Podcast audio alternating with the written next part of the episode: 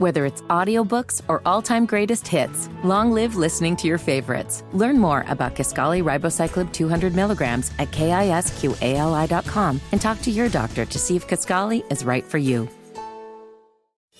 Congratulations, WBT, on your 100th anniversary.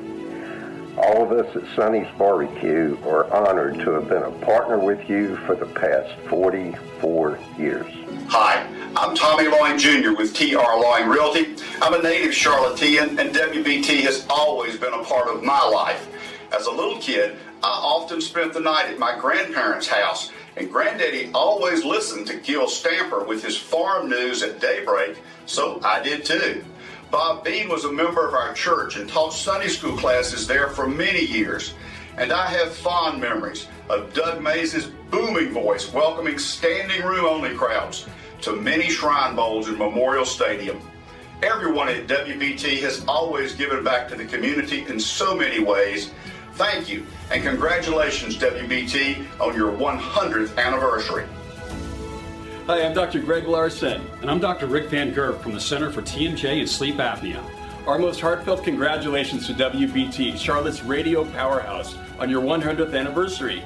Few companies achieve this special milestone. This requires an incredible team year after year and a strong desire to serve both your clients and the millions of people who tune in on a daily basis. The Center for TMJ and Sleep Apnea is honored to be the sponsor for this special occasion. All the doctors and staff here at the center wish you many more years of unparalleled success. Congratulations. Now, Diddy, Diddy, all we need you to do is count slowly. You know, like one, two, three. Just count? That's all? I can do that, Mr. Gluck. And remember, speak good and loud. The microphone will pick up your voice, but it won't sound too good if you whisper. Okay. will I be famous? You never know. Okay. Here we go. One, two, three. Testing. Hope you can hear me. Okay. One, two, three, four, five, six, seven, eight, nine, ten. Testing, testing. One, two, three. Well, good evening. I'm Mark Garrison with uh, Charlotte at 6 on WBT. Thank you. And what you just saw here is exactly how WBT started in 1922. No kidding. The first broadcast in a house in East Charlotte on Mecklenburg Avenue. Diddy, that was just perfect. You can hear me? Loud and clear. Your cheery voice came booming over the speaker in that chicken coop. I will be famous. Well, perhaps we should begin this evening by meeting the man who made this possible, Mr. Earl Gluck. now, Mr. Gluck may not be a name familiar to many of you, but he and two of his friends started WBT in 1922, and we're glad mm-hmm. you're here tonight. True, it really started in a chicken coop, Yes, sir. Happened at Fred Laxton's house. right? Now, he was my buddy, and we loved to tinker. Yeah? So I bought some radio tubes and built a transmitter, just a little low power thing. How low power? Oh, about 25 watts. That's not a lot. we put the transmitter in his house, Yeah. plugged the microphone in it, and I had his daughter Diddy sit at the dining room table and start counting. That is amazing. And we put the receiver Yeah? in the chicken coop behind the house. Were there chickens in it? No, he got rid of those. So you guys were just convinced uh, by doing this that this radio thing might take off? Yeah. Oh, yeah. You know, by 1922, Mark, there were over 500 setups just like ours across the country. Wow. People doing a little homegrown broadcasting, trying to figure out ways to make money, sending voices through the air. We're still trying to figure out that today. Um, but um, then what happened after the chicken coop experience? You moved uptown, right? Well, actually, in uh, ni- early 1922, Yeah. we, you know, me and Fred Laxton figured if we had a radio station in Charlotte, that we can make money selling tubes to people to build their own radios and listen. Ah, yeah. So we set up a company called Southern Radio Supply, and I made 125 bucks a month. That doesn't sound like very much. Boy, that was a good job. You know, in today's money, that would be about $2,000 a month. Whoa, that is good. well, did you sell many radios? Uh, not at first. We did get an experimental license from the government, Yeah. and they gave our little homegrown chicken coop station the name 4XD. Can't do a catchy radio jingle with that. Well, radio jingles, they didn't come around for another 20 years. Yeah, yeah good point. Well, by early 1922, though, Yep. we moved 4XD downtown to the eighth floor of the Independence building, where we apply for a real radio license. That was, did that take a long time to get? No, sir. On April 10th, 1922, the government approved our license and gave our station the call letters WBT. And the rest, as they say, Is history. Is history. Yeah. um, now, a lot of people think that WBT stands for Watch Buick Travel. I know, I know. It's not exactly true. okay. You see, in 1926, we sold the company to a local Buick dealer. That guy was coming up with crazy ideas to sell cars. He's the one that told everybody WBT stood for Watch Buick Travel. Oh, so that's where that came That's from. where that came from. So, what kind of programming did you have in the Hmm. early days? Oh, son, it was like an American Idol TV show. Everything was live. People came from all around just to be on the radio, Really? even though only about 150 people in town actually had a radio. Wow. So, people would just show up at the studio and expect to be put on? Oh, we put everybody on. everybody. We even had people that were so nervous, they faded dead right away when we said, You're on. really? Really. And, some, well, let's just say, they were really bad singers. I'm not surprised to hear that. And if they were really bad, Yeah, what would you do? the announcer would just start playing a phonograph record and wouldn't even tell them that they'd been cut off the air. That is just remarkable. wow. Yeah, but in 1929, we were bought by CBS. Yep, I remember. And by then, we had a full time orchestra and more local announcers. So I decided it was my time to move on. Where'd you go? Son, you ought to know that. What kind of reporter are you?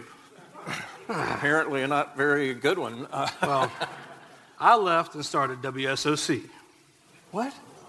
Mm-hmm. So you're to blame. I mean, so you started BT and SOC. Absolutely. Well, now you know the rest of the story. wow, that's remarkable. So, as you know, you were inducted into the WBT Hall of Fame a long time ago for all your great work. Thank you. Yes, and, and I'm honored. I'm honored that WBT is still thriving after 100 years. Oh, and by the way, Yeah, WSOC yeah. doesn't have a Hall of Fame. Well, that's good to know, and not surprising. And we've got, we've got more people being inducted into the WBT Hall of Fame tonight. We do indeed. Three, that's coming up a little later this evening. Yeah. oh, I had one more question. So, Mr. Laxton's daughter, her nickname was Diddy. Did she ever get to be famous? No, but she did enjoy telling the story of how WBT got it, you know, how we started. As a matter of fact, several years later, she was on the radio again on WBT. And she had an interview with one of your news reporters Yep. about that little chicken coop station. well, we will get to hear that right now. I spoke the first words into the station that finally became WBT, yes. Before WBT, this station was called what? 4XD, I believe. It was an experimental station. And it was started by your father, the late Fred Laxton. Yes, it was. I imagine you had a message of great import, a great significant message which would go down uh, with the years. Did you not? Exactly what did you say? I'm afraid it was not too outstanding. I was left in the dining room to say one, two, three, four, five, six, seven, eight, nine over and over again. There's something about this building that makes you not want to leave. I wanted to come here to the Mecca. This is the mountain. This is a gathering of eagles. And I remember we would listen to WBT. I love this radio station as much as you guys do, but I love this radio station because of you guys. This powerful voice of the good stuff. It was all about the people and the chance to do great broadcasting. I always wanted to be a broadcaster, and that's what the radio station did for me. WBT has always been revered. This is history. This is inspirational. News Talk 1110, WBT. Yeah, gather around, my friend. I, as you, dreamed of someday being able just to cup my hand over my ear. WBT Charlotte. Ladies and gentlemen, please welcome WBT's Bo Thompson.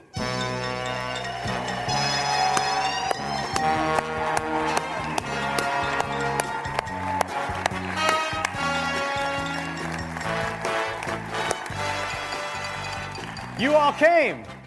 Everybody showed up. This is fantastic. This is what tonight should be a full auditorium at the historic Central Piedmont Community College Halton Theater. Tonight is WBT's 100th anniversary celebration. That deserves a round of applause. I am the uh, host of WBT's morning show. I have been in that seat for 10 years now. I have a brand new co host, which I'm uh, excited to introduce you to a little bit later in the program. Beth Troutman will be up here. But I want to start by saying just a few things because we have so much to do tonight. I can't talk long. But I want to say, to start off, I want to say this. I started working at WBT when I was 16 years old. I uh, listened to the station well before that. And so you could say that I grew up listening to the station, and then they hired me for some reason, mainly because I wouldn't leave or stop knocking on the door at age 16. So then I grew up at WBT. And uh, so now I, I can celebrate tonight 25 non consecutive years doing something at this radio station. So you could say I've been around for a while. But I want to tell you something. I want to tell you something about these call letters. These call letters mean a lot of things to a lot of people, and there are people in this room tonight that have not been under a WBT roof in years. And the idea that we could get everybody together just like this, this is what I've been, th- I've been thinking about this night for 20 years. And here's why. Here's why it's 20 years. So you go back to the year 2002, and WBT celebrated its 80th anniversary. And I was I was a, a, young buck at the time. I, I was full time. I'd been there for three or four years. I was a production guy, so I was nowhere near a microphone yet. But the, uh, you know, Rick Jackson and, uh, and, the powers that be decided, okay, we'll, we'll, we'll give him this job of organizing this 80th anniversary day on the air. And so I said, yes, this is perfect for me. And so I started making phone calls and we started lining people up. And on that April 10th of 2002, in the morning, we had Al Gardner and Ty Boyd and Henry Bogan and H.A. Thompson and Doug Mayes and John Hancock, and that was just the morning. And then in the afternoon, Spires and Krantz were on at that time. They had Robert D. Raiford. Oh, Bob Raiford was in for an hour, and that was, well, I think you know what that was. I don't even have to tell you. and then after that, we had Bob Lacey in for an hour. And then that night, when Hancock was doing nights, we had Mike Collins, and we had Russell and Flynn, Don Russell and James K. Flynn, and we had John Robinson, and we had Rock and Ray that night, and uh, Wendell Black, and Henry Bogan actually called in for a change. Uh, and it was just an amazing night, and, and more names that I, I, I, I, don't have time to go all of them right now. But the point is, at the end of that day, I sat back and I said to myself, wow, you know, we really did it. We got all these people together. Um, it just was magical radio, and I'll never forget it. It's still my favorite day the whole you know, span that I've been here. But then, about 30 seconds later, after I was kind of feeling happy about what happened, I thought, what the heck are we going to do for 100? And so I've been thinking about tonight for 20 years, dating back to the 80th anniversary. And so I can tell you tonight that this is the result of an effort of a lot of people. Some people that work here now, some people that haven't worked here in years, some people that are so tired of me calling them and asking them things. Mary June Rose would be one. But I'm going to tell you something. Tonight, is first and foremost thanks to Radio One. Radio One uh, purchased our company about a year and a half ago. And at the time, a lot of us who worked here, a lot of us who didn't work here, wondered what would that mean. Uh, and when the powers that be at Radio 1 asked various members of the staff, including myself, what should happen for the 100th anniversary, we told them. And here we are. And so I, I want to say from the bottom of my heart and on behalf of the WBT collective community, thank you to Radio 1 for making this night possible in this beautiful room.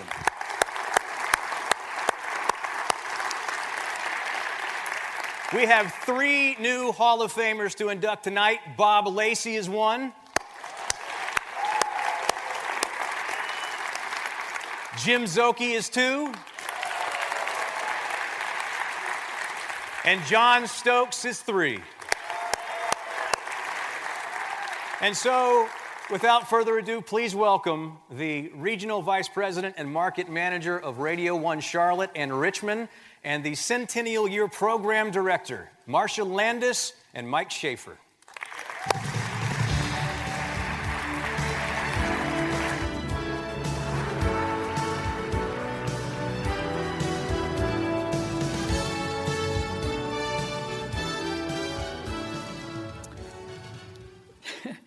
Good evening, and thank you so much for joining us on this very, very, very special occasion. It is so great to see so many listeners, advertisers, and WBT alumni in the room tonight. We are honored that you have chose to spend your Saturday night with us celebrating this momentous occasion. I know I can speak for all of our entire Radio 1 Charlotte team and our Urban One family we are honored to be here. We are honored to be a part of WBT's rich history. And as Bo just said, and how lucky am I? I've only been here a year and I get to be a part of the 100th, and you have no idea how that makes me feel. So thank you all for being here. Uh, WBT Charlotte, as you know, is Charlotte, and there's always been a commitment on the team, and there's a big team behind this radio station. There's always been a commitment to hire the very best local talent to deliver the most accurate live news and information that our listeners can always rely on. We always hire the very best sales team to, and support staff to work with our advertisers to help them create great campaigns to help their businesses grow and their dreams come true. And then, most importantly, we also have this unwavering commitment and a passion to deliver to the community and actually make a difference in the Charlotte and surrounding area. So, with that, there are well over 100 employees that work at Radio 1 Charlotte. And at this moment, I couldn't name all of them, and every one of you has had a part in this evening. But if our current Radio 1 employees could please take a stand, I know a lot of them are working behind the scenes, but if you could please take a stand. And give everybody a round of applause.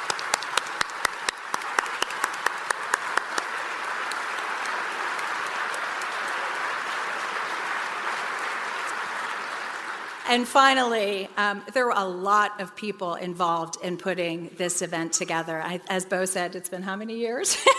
and I know many, many months since I first got here, we've been talking about this night.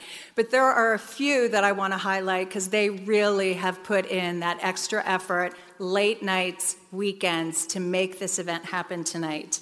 And Bo Thompson, I'm, I'm want to thank you, Mike Schaefer. I want to thank you, Latoya Brody, our marketing director, and Katrina Wiles, our office manager and executive assistant, as well as the rest of our committee that you'll hear about later. But thank you for being here.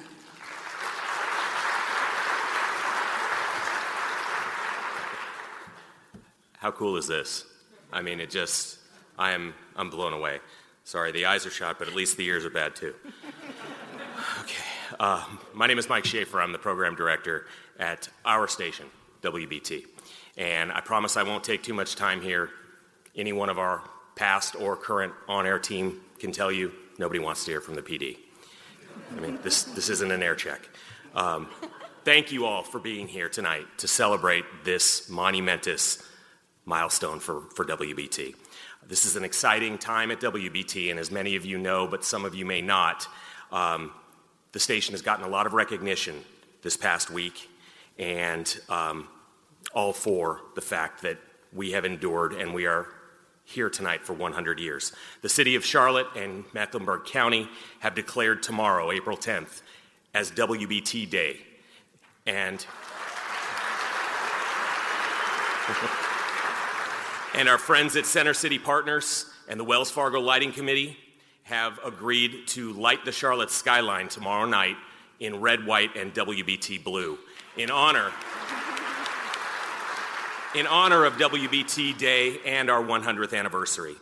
And this past Thursday, Congressman Dan Bishop read into the congressional record in the U.S. House of Representatives a statement praising WBT for our commitment to the community. The congressman has also agree, or, uh, arranged, rather, for a U.S. flag to be flown above the Capitol building in Washington, D.C., and that flag will be presented to us soon. None of this would be possible without the work that so many of you here tonight have put in during your time here at WBT. It is not lost on me, on us, that we are standing on the shoulders of giants tonight. Thank you. It's also not lost on me that our current team of hosts, news, and producers are all committed to carrying on the tradition of excellence that was left for us. Thank you, each and every one of you, for your dedication to WBT. We're stewards of that excellence, and we take that all to heart. And to our listeners, we keep you in mind, front of mind, in all of our programming decisions. Without you, we wouldn't have WBT. So thank you. And I want to recognize that the word programming encompasses not just the on air teams, but also engineering and digital and promotions and marketing.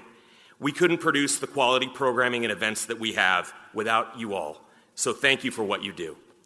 Finally, I want to thank Marcia and the entire Radio 1 leadership team for their support of WBT and tonight's celebration. Please enjoy yourselves tonight. You've all earned this.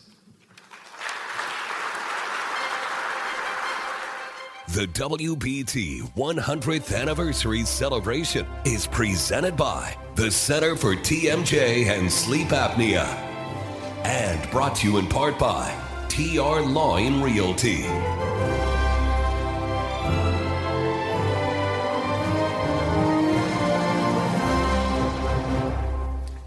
Thank you so much to Marcia and Mike, and we have so much to do tonight. You know, Henry Bogan, on that 80th anniversary that I mentioned, Henry Bogan had this great line. He sat in the room and he went, This is a gathering of eagles. And I play that line in promos and on the air sometimes, and I cut off the ending. But the actual entire passage said, This is a gathering of eagles. So what's Danny Fontana doing here? now, love you, Danny. Love you, Henry.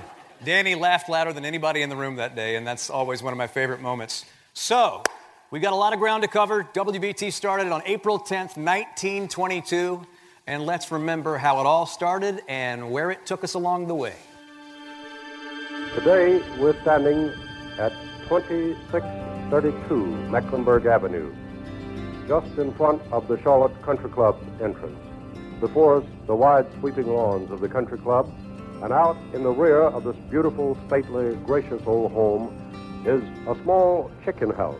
At least many, many years ago, it was a chicken house. And at this very spot where I'm now standing on April 10th, 1922, WBT, the great colossus of the South, was born. WBT had very simple beginnings. It started out as a hobby by three men who had been ham radio operators prior to World War I. Fred Laxton, Frank Bunker, and Earl Gluck combined forces to start an experimental wireless station in 1920. Mr. Gluck recalled the effort on a past anniversary program. I had come to Charlotte right after World War I, having been a ham before the war, I was interested in uh, getting a ham station on the air again and met Mr. Laxton and another gentleman, Mr. Bunker, in a store downtown in Charlotte where we were all interested in buying some materials to rebuild our ham station. At that time, Mr. Laxton told us of a new high-powered vacuum tube being built by General Electric, and he thought he might be able to get one of them. Uh, and if he could get it, he suggested we combine our efforts and build a, a radio telephone transmitter. Thanks to his connections at General Electric, Mr. Laxton managed to get his hands on a very rare broadcasting tube. he installed it and ran some tests using a chicken coop as an antenna. The end result was the creation of Station 4XD and the Southern Radio Corporation. Upon going commercial, the station became WBT, officially broadcasting at just 100 watts. In 1926, WBT was bought by C.C. Coddington, a Buick automotive distributor, and the station relocated to the Coddington building on Trade and Graham Streets. Coddington promoted the station using the slogan, Watch Buick's Travel. In 1929, WBT was purchased by CBS and increased to 25,000 watts. The studios moved again, this time to the Wilder Building on South Tryon Street. The North Carolina Office of Archives installed a state historical marker at the building's former site in 2013. The 1930s began the Grady Cole era. Good morning. This is Grady Cole, and it's WBT Charlotte, North Carolina. Has the broadcast pioneer joined WBT as a full time announcer. WBT is owned and operated by the Jefferson Standard Broadcasting Company, a subsidiary of the Jefferson Standard Life Insurance Company. WBT, with stations located in Charlotte, operates on a frequency of 1110 kilocycles, using a power of 50,000 watts by authority of the Federal Communications Commission. We begin our new day of broadcasting with the recordings and transcriptions here in the heart of the Carolinas, God's country. Let me say to you, friends, wherever you may be listening, wherever you live, we, we will grant you that's the finest place in the world to live. But if you ever make a change, the next best place to live is in Carolina. Three years later, WBT finally became the blowtorch, upping officially to 50,000 watts.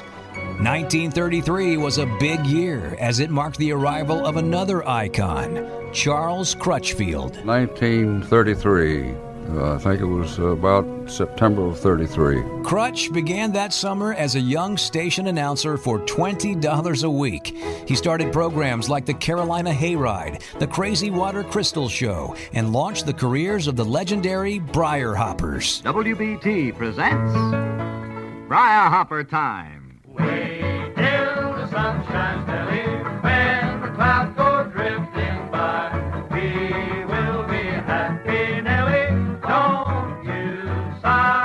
1936, he took to the air on the CBS radio network, ahead of President Roosevelt arriving for a re election speech. The president was almost an hour late getting to Charlotte on account of a heavy rain, and here we were feeding the entire CBS network, and it looked like I was the one holding the bag. Why, I guess I had lived for 55 minutes straight. No script, no president, no nothing. Just 30,000 rain soaked Democrats and one exhausted announcer. Believe me, I was getting desperate. But I knew it was a big broadcast for WBT, something everybody all over the country wanted to hear. Crutchfield climbed the ladder, becoming program director, general manager, company president, and ultimately the first inductee into WBT's Hall of Fame in 1997. Here's Grady Cole talking about the boss. I just want to say that Mr. Crutchfield is the head man of all this thing, you see. The uh, executive vice president of the whole works. And in my case, uh, my uh, title and name is on the door down there. I'm the only private in the Jefferson Standard Army. It's got Grady Cole on one door and private on the other. In the 1940s, WBT featured the likes of the Johnson family, the Carter family, and Arthur Smith and the Cracker Jacks. It's time to go down to Arthur Smith's Corner Store. We all down in corner store about this time of day. Talk and sing, play and bring it our way. There's cows and plows and drugs and rugs and soaps and boats and cars, cigars, feeds, seeds, wax, sacks, peanuts, and the cracker jacks. Down at the corner store. In 1945, the Jefferson Standard Life Insurance Company bought WBT from CBS, and the station's frequency moved from 1080 kilohertz to the modern day 1110 position. For listening morning, noon, or night with CBS, you're always right. Radio to get the best, leave your dial on CBS. The CBS Radio Network. By decade's end, Fred Kirby, Clyde McLean, Doug Mayes, and Jim Patterson had joined the station. The 1950s saw names like Phil Agresta, Bob Bean, Gil Stamper, Charles Kuralt, Alan Newcomb, Lunas McGlowan, Lee Kirby, Bob Raiford, and Pat Lee grace the airwaves of WBT. Of course, WBT will be there, and maybe I will too, with a built in WBT microphone. In April of 1955, WBT moved from the Wilder Building to its present location at 1 Julian Price Place.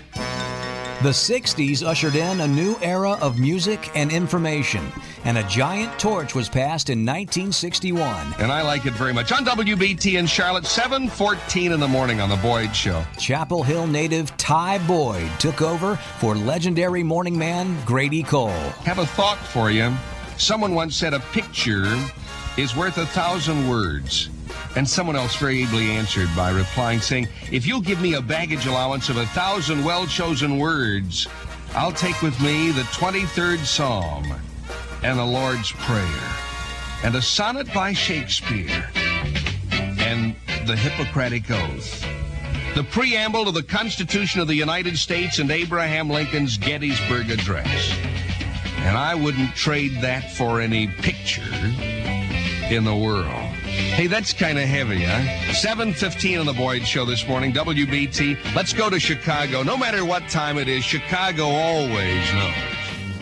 Other voices behind the mic during the Ty Boyd era included John Evans, Rich Pauley, Bill Curry, Dick Taylor, and Mike McKay. The 1970s brought about more change as WBT became a top 40 adult contemporary music oriented station. I beg your pardon. H.A. Thompson. Woo! Roll back out in the alley, baby, and drink some more wine on BT the Raiders.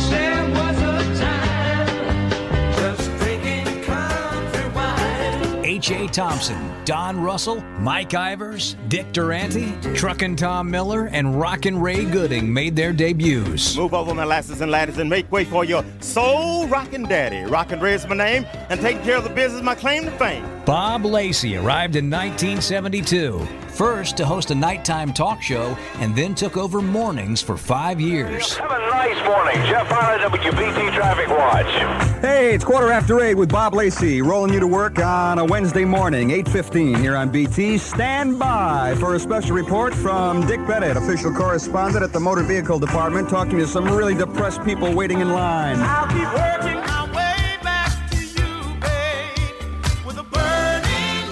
WBT's first ever Sky Show celebrated the country's bicentennial on July 4th, 1976.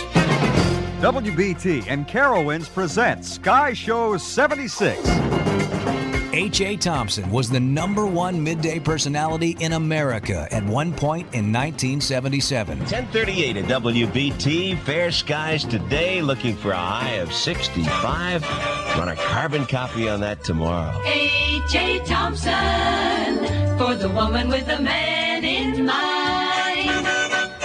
And in 1979, Henry Boggan arrived from Greensboro to launch the Hello Henry Show. This is WBT in Charlotte, North Carolina, the program called Hello Henry. This is old Henry. Hello. Hey, Henry. Hello. First time caller. Hello, first timer.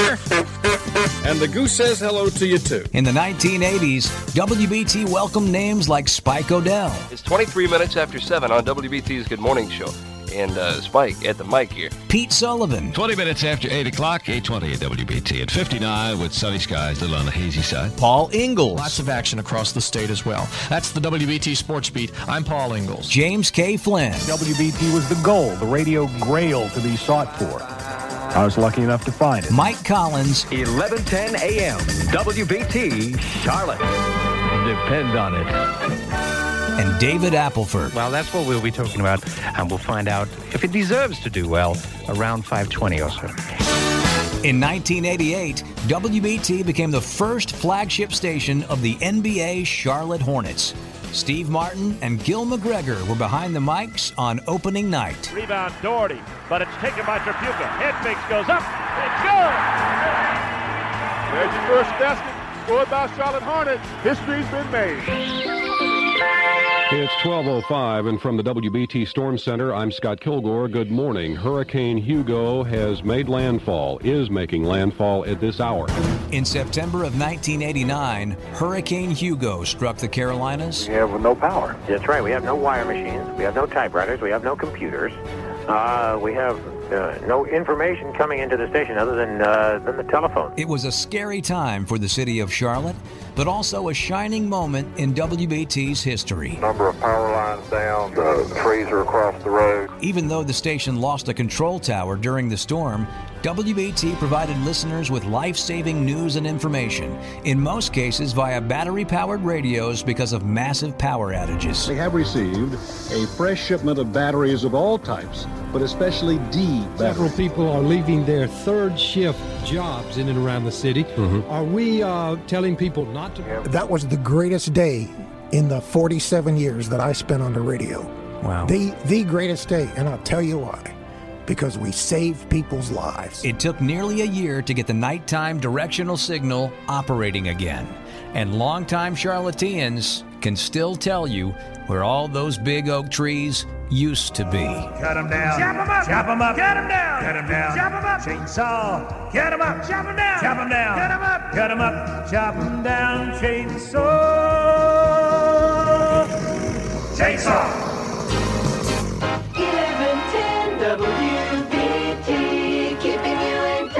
With personalities all day long who know the Carolinas and you, plus award-winning news, sports, AccuWeather, and Skyview traffic you've come to depend on.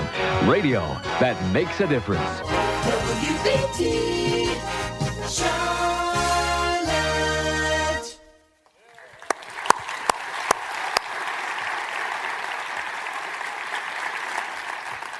Ah, I remember that logo well.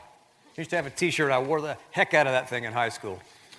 The kid, the kid wearing the AM radio shirt. Let me tell you how cool I was. All right, so that brings us to the year 1990, and we will continue and complete the timeline in a bit. However, it's a great place to stop because this is right about the time that my next guest joined WBT, and what a run it would be.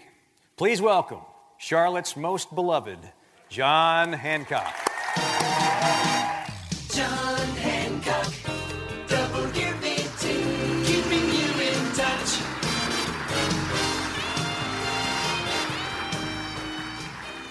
Well, how's that for a history of a radio station, huh? I've talked to several friends across the country in the last few days that work for 50,000 watt legendary radio stations. I, have got a lot of friends that have worked for legendary radio stations that are no longer uh, in existence.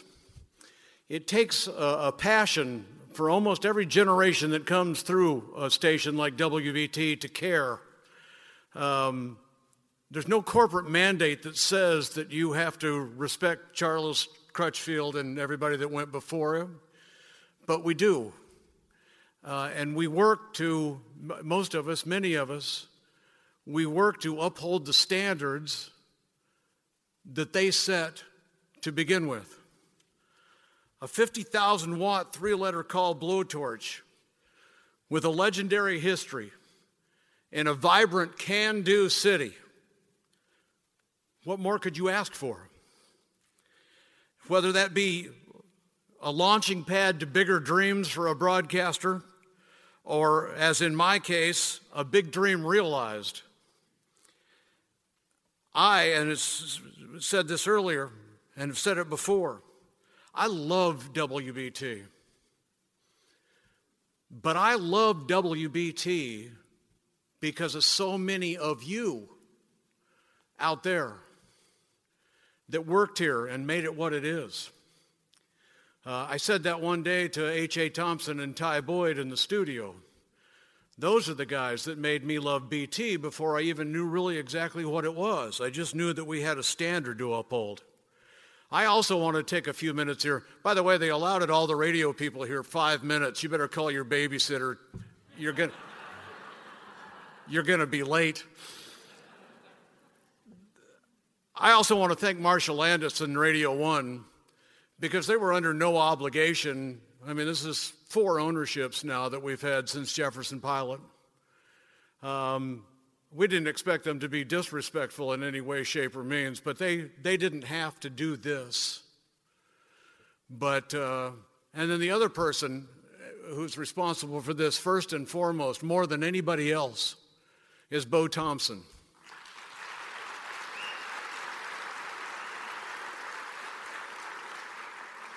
Bo is the keeper of the flame. And what happens after Bo leaves, I don't know, but I doubt very seriously that that'll be anytime uh, soon. Uh, speaking of our new general manager, fairly new general manager, Marshall Andis, they had a heartwarming moment in a pre program uh, reception earlier tonight, keeping with a long standing WBT tradition. Don Russell signed a one day contract just so Marcia could fire him. Um, I, I, I, think that's seven now, is it not, Don? When you get into broadcasting, there's not a lot of equipment that you're required to bring. You might bring your own headphones. They never tell you to bring a box. You'll need one one day, probably. You probably won't know what day that is. I heard a story about a guy within the past two years that walked out to the front desk and asked uh, the receptionist, I think it was Kathy, do you have any idea where I can find a box? I got to get some of my stuff out of here and get it to my car. If that story is true, that guy was Bob Lacey. 50 years at one Julian Price place.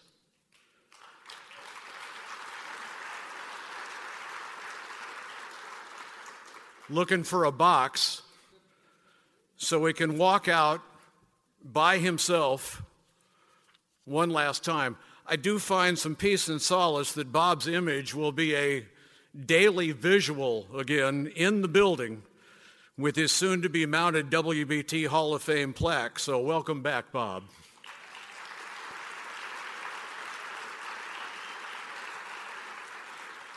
My most sincere congratulations to my very good friends John Stokes, uh, and, Jim, and Jim Szoke. Both of those guys were here when I got here in December of 1990. Uh, and I'm, I'm so proud to share some space with you again when we get those uh, plaques mounted. I have this dream, it's kind of a visual fantasy, uh, if you will, that long after the, the demise, the final demise of AM radio, well into the future, 2025, 2030, something like that. In an old dusty closet somewhere, some worker opens the door, and stuck in there behind some boxes of Spires and Krantz towelettes or llama stickers. There are some old dusty bronze squares. And he pulls one out and he brushes the dust off and he's and he sees the top and it says WBT Hall of Fame. And I hope the first one he sees is Charlie Crutchfield's. And I hope they all, all those plaques someday find a treasured place in Charlotte's history collection, uh, someplace safe, someplace before some other owner comes in here and says, Clean that closet out down there so I have a place to put my stuff. Because that's what happens to an awful lot of radio memorabilia. Let me recognize some of those uh, who joined us tonight for this historic night of uh, recognition. And if there's any way that I can get the house lights turned up for just a second, if I mention your name or I mention your family and you are able, uh, I would more than love it uh, if you stand. Um, for those of you who know what my situation is, if I can do it, you can do it.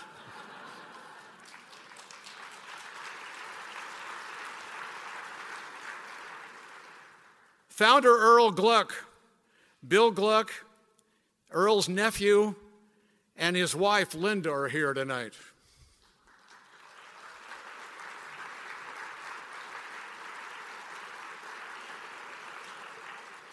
Founder Frank Bunker and his family, Ed Kale, Frank's grandson, and his family are here tonight.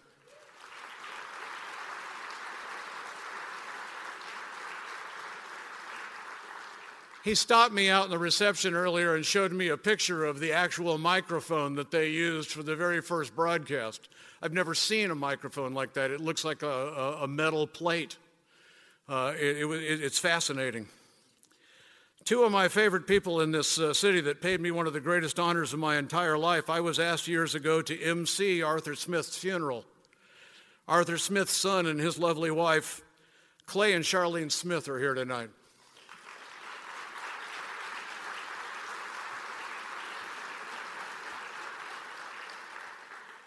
One of the reasons we had to have a bigger auditorium today was for the Ty Boyd family. Uh, Pat, Ty's.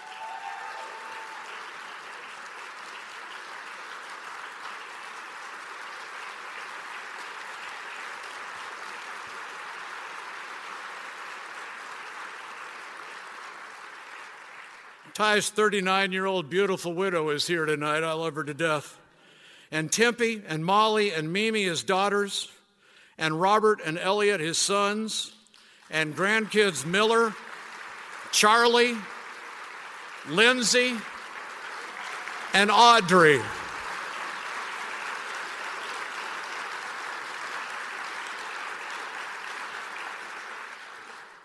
And Charles Crutchfield. Charles Crutchfield's daughter Leslie Crutchfield Tompkins and her friend Linda Matthews are here tonight.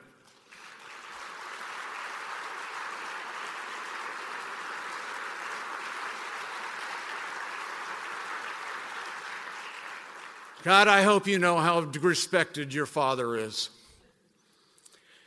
The Grady Cole family is represented by Michael Russing, Grady's grandson, and his guest.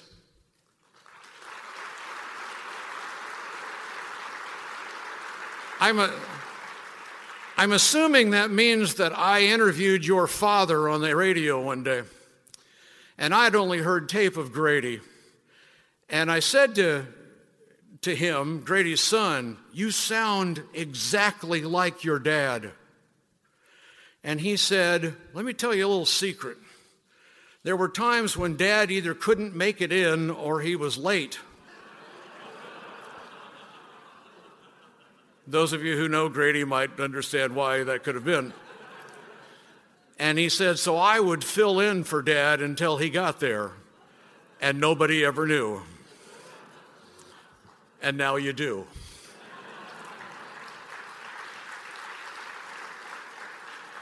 Former Jefferson Pilot Company President Jim Babb is here tonight.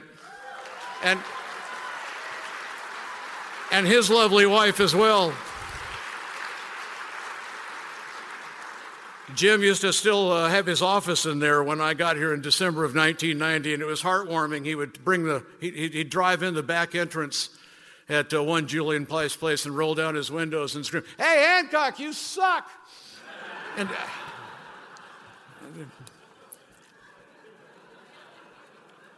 former GM's Cullie Tarleton is here tonight.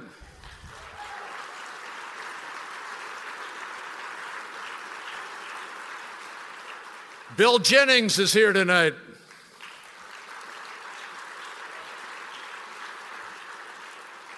And one of our, and not just me, but an awful lot of people in this room, favorite person in the world, Rick Jackson, is here tonight.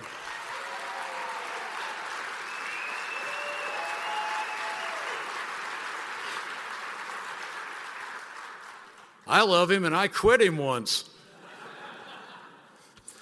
Former program directors Mary June Rose.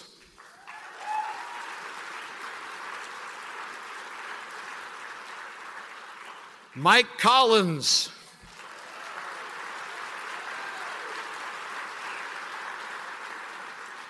Bill White.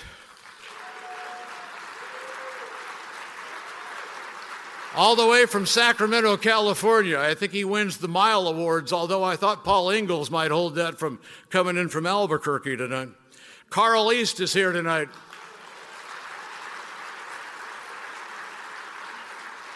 and Jason first.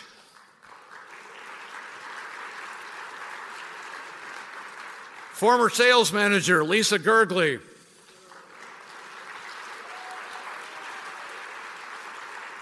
Trip Savory from Raleigh. Mike Diamikis. Carol Poteet. Tammy Lowry. And Sandra Szoke.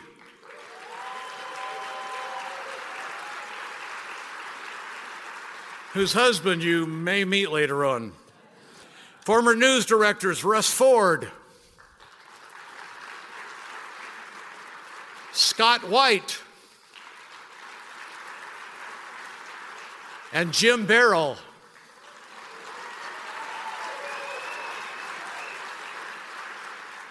Former sports directors Paul Ingalls,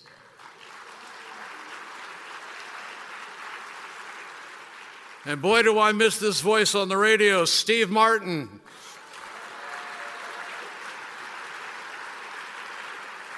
Our former chief engineer, Jerry Dowd, is here tonight. I don't think Bob White's here tonight, but I'm thinking about him. When you saw that bent over tower from Hurricane Hugo, that about cost Bob his life one night. Former operations manager Matt Du Bois is here tonight.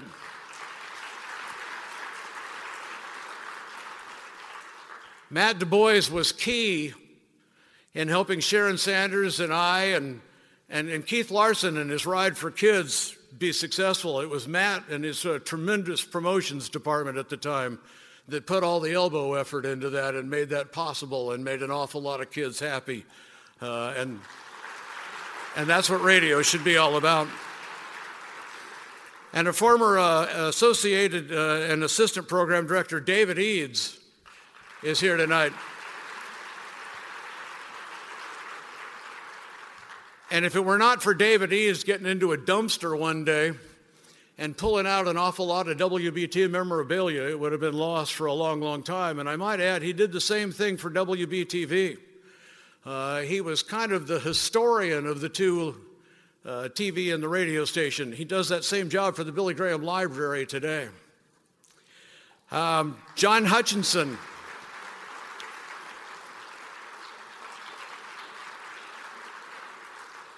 John Hutchinson is here tonight. And he's probably watching his phone to see what they're saying about him at the Trump rally, but the Honorable Pat McCrory is here tonight.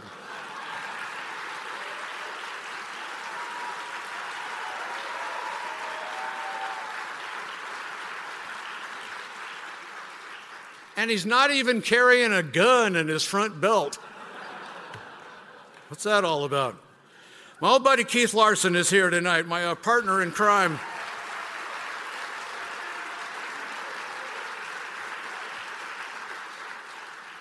Between the two of us, I think we showed what hands on community service looks like. And we got in a lot of trouble together. Matt Harris and Matt Ram- and Ramona Holloway, Matt and Ramona.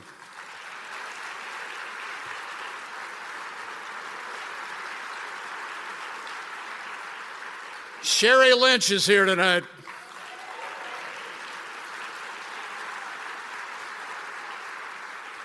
A man who could sell water to a flood victim, David Medlock, is here tonight.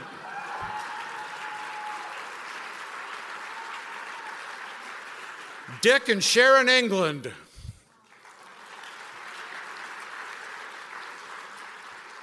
The lady who checked most of us out at one time or another, and probably some of us several times, Terry Mace. Jonathan Mooney is here tonight. One of those people who left a successful career and went on to a more successful career. Maura Quinn is here tonight.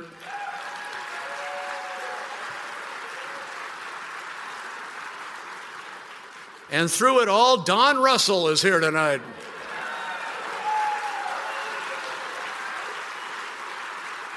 And you'll never find better friends or better supporters of a radio station than Bob and Marilyn Bowler.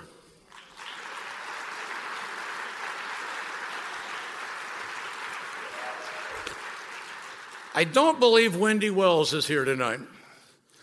Wendy never worked for WBT that I know of, but her husband, Nathan Ritchie, worked for us for about six months. And I don't know what the digital product would have been with WBT today, but I guarantee you it would have been unbelievable. Nathan was killed in a motorcycle wreck about six to nine months after he started work at WBT. And boy, he just had digital star written all over him. He had spent his whole career for, to, to get that position at that radio station, at those radio stations. And I just wanted to acknowledge Nathan tonight. And if you'll check your watches, my five minutes are up.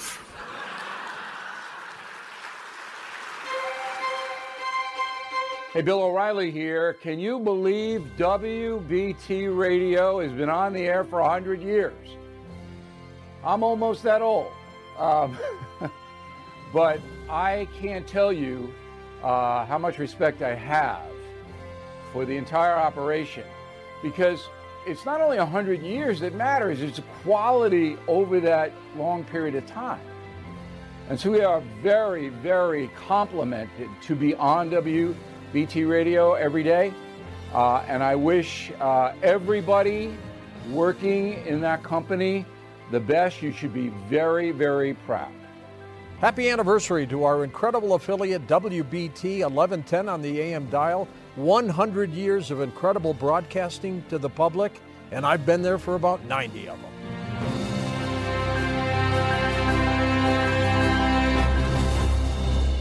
Well, as you might imagine, in a hundred years, WBT has had a lot of firsts. More, well, I would take longer than John Hancock if I read them all, but a couple stood out to me. WBT was the first station in America to put a church service on the air, the very first one. And consider this. In 1939, in the midst of segregation in the South, WBT was the first station to put a black preacher on the air every Sunday talking about racial harmony. Now, you might say, who was responsible for that? You've heard his name a lot tonight, and as our living history continues, say hello to Charles Crutchfield. Well, you've been all over this tonight. Uh, now you, uh, uh, If I if I had known Yeah? that there were going to be this many people here tonight, I would have shaved. you look good, and I, I think I look pretty good after all these years. I think you do too.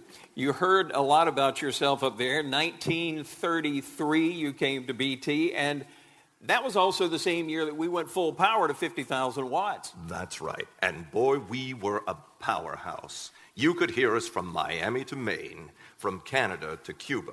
And I had all sorts of ideas as to how to make the most of that airtime. Yeah, we've heard a lot about your ideas now, but what I find interesting in reading about you is that the favorite story you like to tell is about a wedding. That's right. That's right. Well, I think we'd like to hear it. Well, this was no ordinary wedding. This was way back in 1934. And one Sunday afternoon, we got wind that two of America's oldest former slaves were to be married. Wow. Now, the groom was 97, and the bride was 92 years old.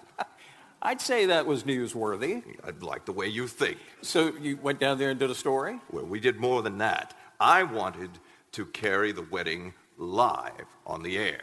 So I grabbed an engineer Yeah. and some equipment, and we drove to the church in Pineville in a Model T Ford to put that wedding on the air. Whoa, it took a lot of equipment to do that. Yes, it did, and that wasn't our biggest problem. Oh, yeah? The biggest challenge seemed to be permission.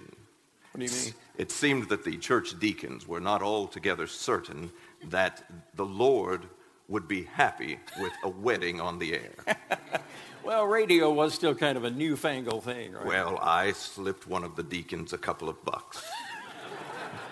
And he finally agreed. But it wasn't easy. They said that I would have to climb a plum tree on the outside of the building and place a microphone in the upper window. Whoa. and, well, I did it, and we were on the air. How did that sound? Kind of scratchy, to be quite honest, but uh, kind of scratchy, but I did it, and but it, it gets better. After they said I do, I climbed back, took the microphone out of the window. Yeah. I pulled our Model T around in front of the building, and as the happy couple came out of the building, I said, This is your wedding car. and they jumped in, and I interviewed them live on the radio. That is now, awesome. Now, you have to remember, they were in their 90s. They were all smiles, but they had no teeth. Well, I guess as good it wasn't television. Wow, you had to work for that. and it paid off. I got to ask the groom on, on the radio, I said, What are your plans? And he said, I'm going to quit running around, I'm going to settle down and raise a big family.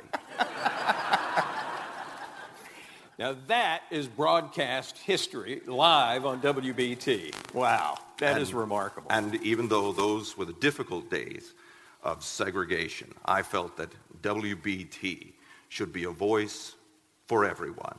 And the listeners loved it. Oh, I bet they did. Wow.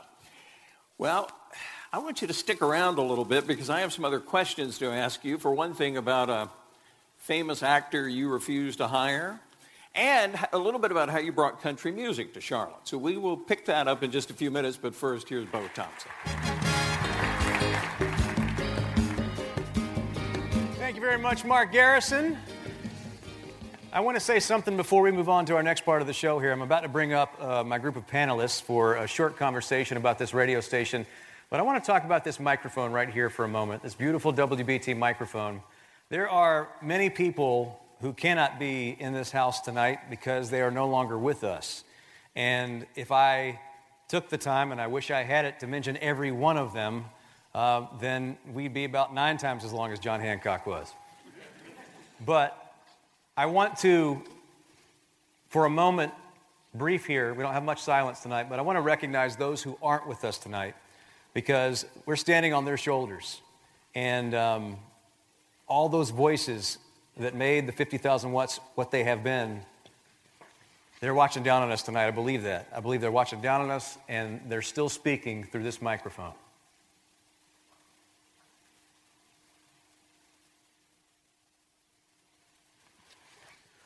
And now, please welcome the panel for tonight. Our WBT Century panel is going to join me on the stage. First up, we have Beth Troutman, who is my brand new co host on our brand new show called Good Morning BT. We have a guy that you heard from just moments ago, Charlotte's most beloved John Hancock, is going to rejoin us for a few minutes.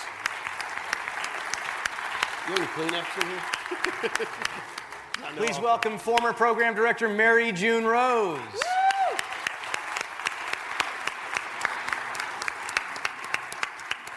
Please welcome James K. Flynn. Sorry, this is where they told me to sit. I'll get that on my way out. And our final panelist is the son of the one and only Ty Boyd, Mr. Robert Boyd. Thank you, guys.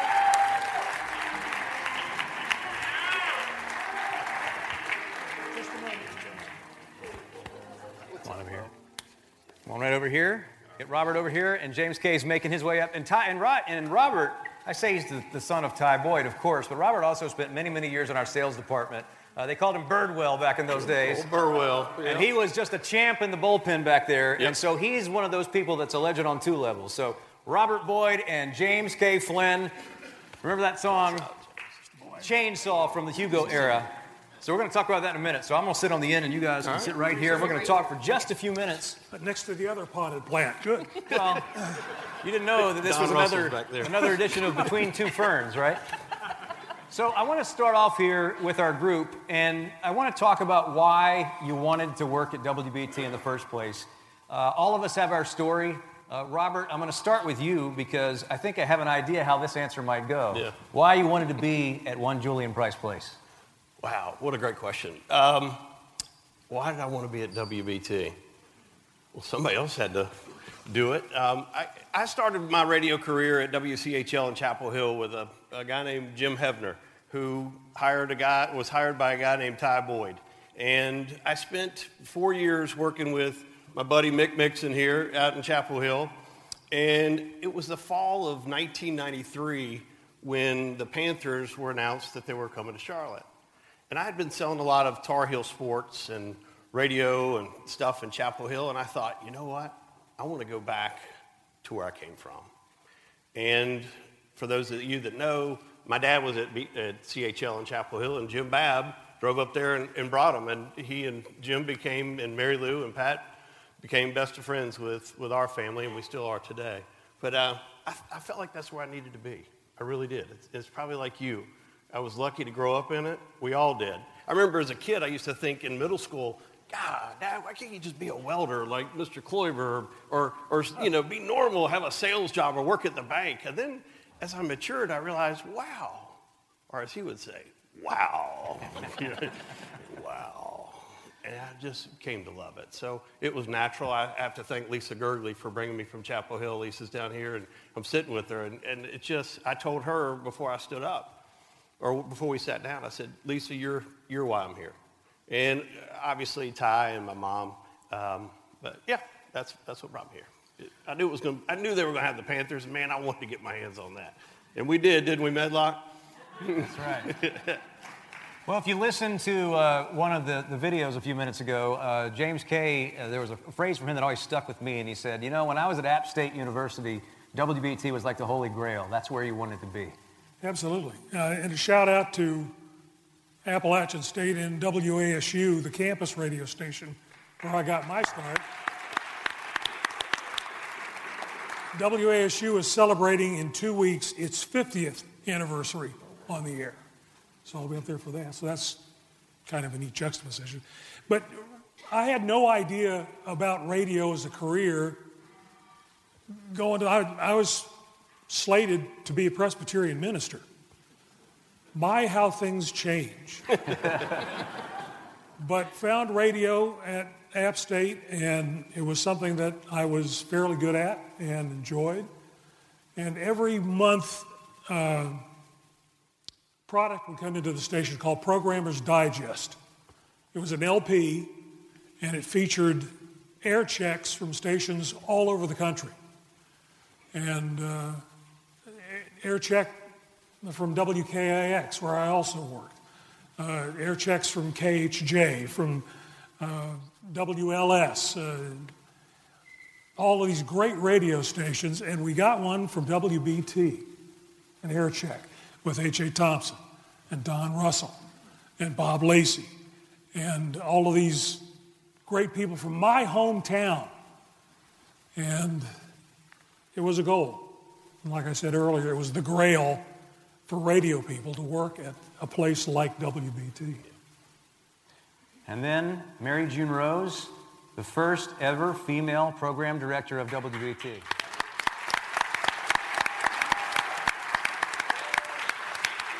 I've, I've always been female, so I feel funny getting applause for that. But, you know. Well, it's, it's an important thing that I want to recognize, but I worked there. I mean, this is when I was cutting my teeth in the industry, and she was the program director. Uh, she and Mike Collins, both of them, during the, my first few years there. And, and she was the program director because she was the best person to be the program director. I can guarantee you that. And one of the best Thank ones that. I've ever seen, and one that went on to program WGN in Chicago after WBT. So, quite a track record. Thank you. Um, can I tell you why I wanted to work at WBT? Please. I worked uh, at the station twice, so I'm going to start with the, the first time. The second time is kind of obvious, but the first time, um, and I'm not going to tell the story you think. Um, it's funny, but I'm saving it for, for later, you know. Um, it was January, uh, January, July the 4th, 1977, and it was Sky Show. It was the second year, Everybody talks about the first year, but the second year, it had a rock and roll soundtrack, which was very controversial, I, I was told later. But um, I was working at WIST, it was my first radio job, down on Elizabeth Avenue, just a couple of blocks from where we are right now. And I went to work that night so that I could watch the WBT Sky Show. And I stood in the middle of Elizabeth Avenue watching this amazing fireworks display. And the, I didn't need to have a radio because all the cars lining the entire city, they all had their windows down. They were all listening to the radio station. And you could hear nothing but WBT for miles. And I realized in that moment, no one was listening to the radio station where I worked. and um, I, it was like, no, this, this, this is what I want to do. This is where I need to be. And it took me another year, but I did it.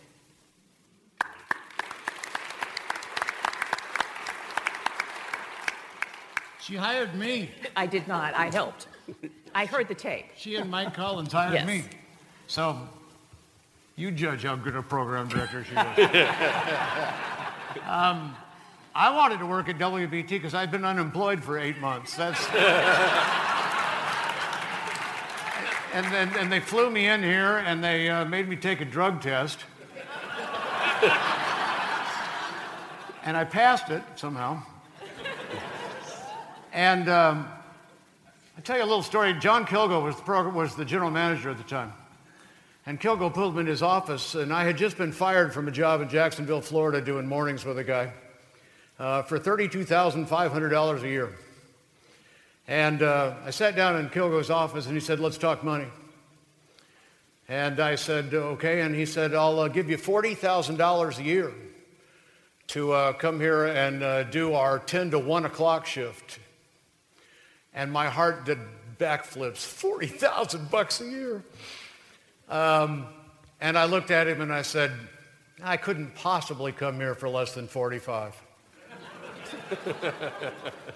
and he looked at me and he said, Horse hockey, you've been unemployed for eight months. Come on, we're going to lunch at Beauregard's.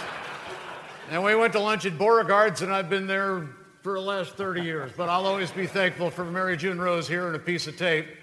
And uh, for Mike Collins saying, Oh, I don't care. I've got to go do the TV. Hire whoever the hell you want.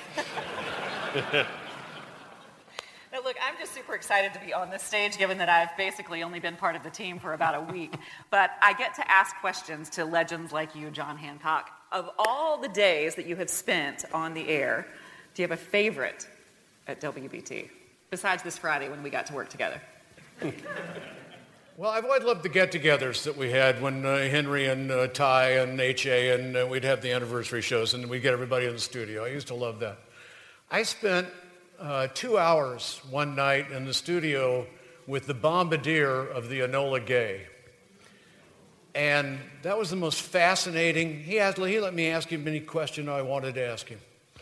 So that's always the one that kind of comes back to me was the opportunity to, and that's what radio has been, was an opportunity to uh, talk to some of the people that I've been able to talk to. And they're not all famous. I mean, some of my greatest conversations have just come with, with people. Uh, I spent three different sessions, hour sessions in the studio with Grace Slicks. We, we still exchange Christmas cards. Um, you know, for a guy, uh, my generation grew up 60s and 70s, uh, being a friend of Grace Slicks is a big deal. Uh, I asked her, the last question I ever asked her was, I said, do you have any regrets? And she said, yes, that I didn't do JFK when I had the chance.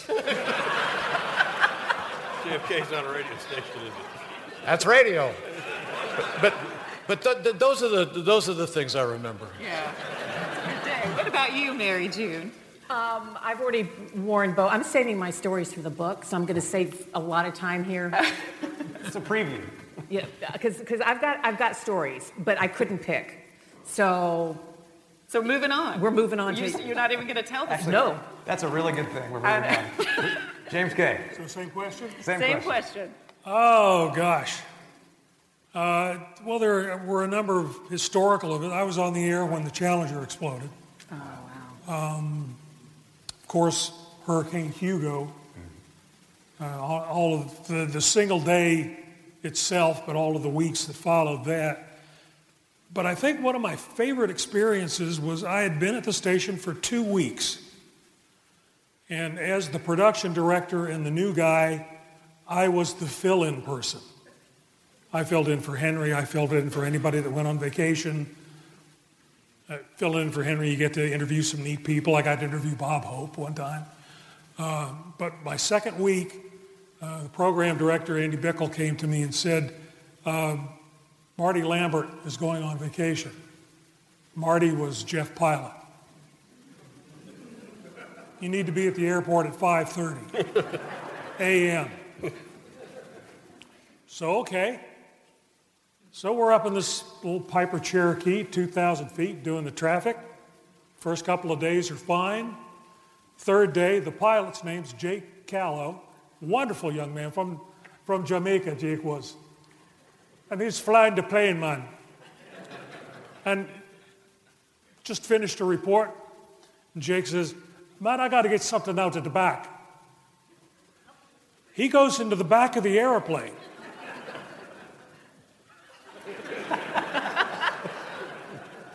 I know enough that if you do this, you go down. If you do this, you go back up. So after about 30, 45 seconds of up, down, up, down, Jake comes back and takes over. You did fine, man.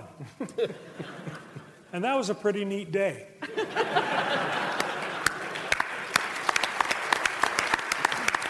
So, I have one last question for the guy beside me to wrap this up here, and Yep. I think it's an appropriate question. What would your father think about tonight, and what do you think he'd be saying as he, if he could, look out at this crowd and Hmm. uh, talk about 100 years? Okay. What's the over under on me crying? My kids driving over here, Miller, Charlie, Lindsay, and Audrey, who are all here, and Kate. Thanks, James K. I, I got some. Um, they, they literally said in the car, What's the over under on dad crying tonight when he's on the stage? You know what? I'm, I'm proud of that. Um, I have, you know, what would Ty say? Dad was never about dad. Dad was always about who? YOU. He, he didn't, he loved the fame and everything that brought, but he really enjoyed people. And I think, and I tell Kate this today, meeting people is the fuel to my soul. And I, I think that's the way he was. Um, what would he say? I, my dad always said things in twos and threes. He'd say something like, wow, wow, wow. Look at all those people out there. Isn't this great? So what would dad say? He'd just say, y'all have fun and don't, don't, you know, don't shed tears over me, just celebrate. Um, I think mom, Molly, I think you'd be proud. Tempe, Mimi, Elliot, I think pretty proud. So. Well, what was the over under? I did all right. No, you did, you did great. And I, I'm proud, and I know Beth is too, to be on a stage with uh, voices and names like these and so many of you out in the crowd tonight. Uh, thank you for being there. I hope that uh, in the modern era of WBT going forward, that you'll check out our new morning show, which we literally started last week, and we're very excited about it. Yeah. And, and here's how much, here's how much trust and faith I have in Beth. Uh, three days in, I took a day off to go to the Masters. He took two days off. And I said, there are very few things that I would do three days in, but uh, I got to go do that. So uh, she's with us now, and so the two of us, right on the, the ends of just incredible legends in between. Thank you all for being here, and uh, happy birthday, WBT. Thanks, sir. Thank you guys. And I will turn it back over one more time now to the, the man that many of us say is the modern day Charles Kuralt of this radio station. That's what he is to me, Mark Garrison. Thank you, Bo. I love that. That's really what WBT is all about, telling stories of all type. That's why we decided with our living history to bring back Mr. Charles Crutchfield for a few minutes. He was the innovator of so much that has happened through the years here. Innovator. I like the sound of that. And if Jim Babb is here tonight, he knows that's true. Yeah, he's out there. There are a number of people who know all about you, Mr. Crutchfield, but there is something I would like to bring up. Um, oh, brother, you would have to bring up the Andy Griffith affair. Yeah, this might go down as, well, one of your poorer decisions. uh, why don't you tell us about it? All right, since you mentioned it. Yeah. Andy came to see me in about 1953. He was 24 years old. Mm-hmm. He was a big, good-looking kid, and he he could really sing, and he had a, a larger-than-life personality. Well, what did he want to do at WBT? Now, I think he he wanted to be an announcer, but I think what he really wanted was to go to Broadway. He was just full of ambition. So why didn't you hire him? Because he wanted $75 a week. and that was too much? You're darn right. Now, that would, in today's dollars, that would be about like a thousand bucks. And I just couldn't take a chance on a kid not for that kind of money. Well, that kid went on to do pretty well. I'll say. Without you. with, with, with, within a few months, he recorded his now famous monologue, What It Was Was Football. Oh, yeah. And within, within a couple of years, he was on Broadway. So maybe you get credit for pushing him onto Broadway a little quicker. I like the way you think. Now let's look at one of your success stories. Getting ready to perform over here in uh, just a few minutes is a, a country band that you had everything to do with starting. How did that happen? Oh, well, there was a drug company in town called Consolidated Drug Trade. Have you ever heard of Radio Girl perfume? Mm, no. How about Color Black hair dye? No, can't say as I have. All right. Well, there was this company, Consolidated Drug Trade, Yeah. and they made perfumes and hair dyes, and they and even laxatives, and they liked to sell their products on radio shows that featured what they called a hillbilly band. Ah, I think I'm starting to see a money angle here. Yes. And one day, Consolidated Drug Company called me, and they said, "Do you have a hillbilly band?" Ah. Well, I didn't have a band. But of course I said, we sure do. and as soon as I got off the phone, I Yeah. knew that I would have to find me a band. So what did you do? Well, there was a fella on staff who played the violin Yeah. and he could sing. And so I got off the phone, I walked out of my office into the hall and said, Hey, John, get me a hillbilly band pronto. and he did? And and he did, and we and I in I called the group the Briar Hoppers. So you named them. Yes. What, where did you come up with that name? I don't know, just something that popped into my head. I I expect I just saw a rabbit jump over a briar. So did you make some money on the Briar Hoppers? Oh yes, I was the announcer, ah. and I would do hair dye ads on the radio, and I would tell listeners, don't go around losing your job because your hair's turning gray. Douse on some color black, and the gray will be gone before you can say briar hopper. That sounds like some of the stuff we advertise today. Well, we we didn't have anyone going around uh, selling uh, ED medicines back then. It's a good but point. Yeah. through the years, we have we we have pitched a number of remedies. As we still are.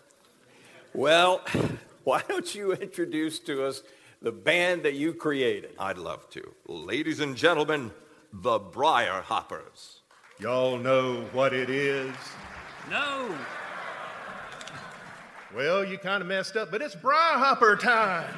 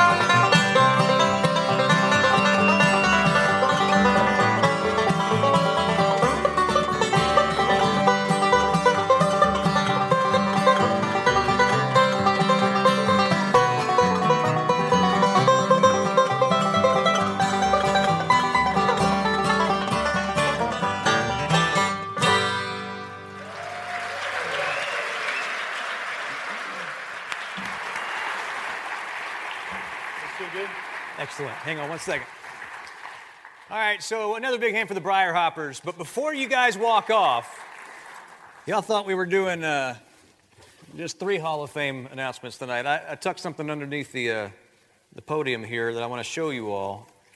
And it happens to say North Carolina Music Hall of Fame 2020 inductees, these Briar Hoppers right here.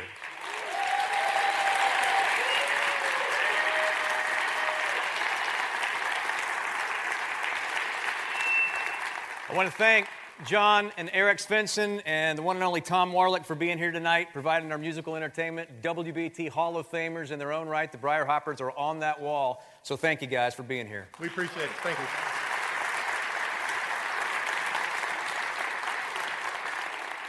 So we have this plaque, and there are three more backstage that I just saw as I walked past. I want to uh, direct your attention to the screen here in a moment because we've talked a lot about some WBT local legendary voices tonight. You can't tell the WBT story without talking about one of the, it is the most successful American talk show in history. And then, of course, started on WBT back in 1991. We lost Rush Limbaugh last year, but we have somebody on our staff now that worked for Rush Limbaugh, and he is now our afternoon drive 3 to 6 host. Please welcome Brett Winterble. Hello, Charlotte. It's Bo Snerdley. Congratulations to WBT on your 100th birthday. What a very special night. You know, all of us at the EIB network knew how important the Queen City and WBT was to us, not just the network, but to our success. Here's to 100 more on WBT. And now, my good friend and colleague for many of those years, Brett Winterble.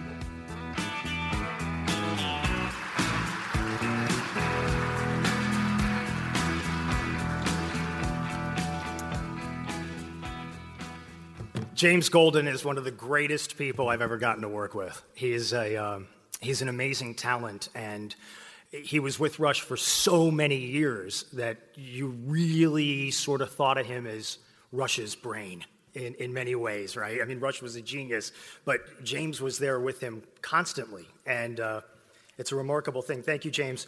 Uh, good evening. And I want to offer a, a very special thank you out to the folks who have gathered here today with us. I want to thank the advertisers who are here today, the sponsors, the listeners, and our friends. I've, I've made so many new friends since I've gotten here, and it's been a remarkable journey. And of course, uh, I, owe all the success I've had to my wife, Sherry, who's here in the audience with us as well tonight.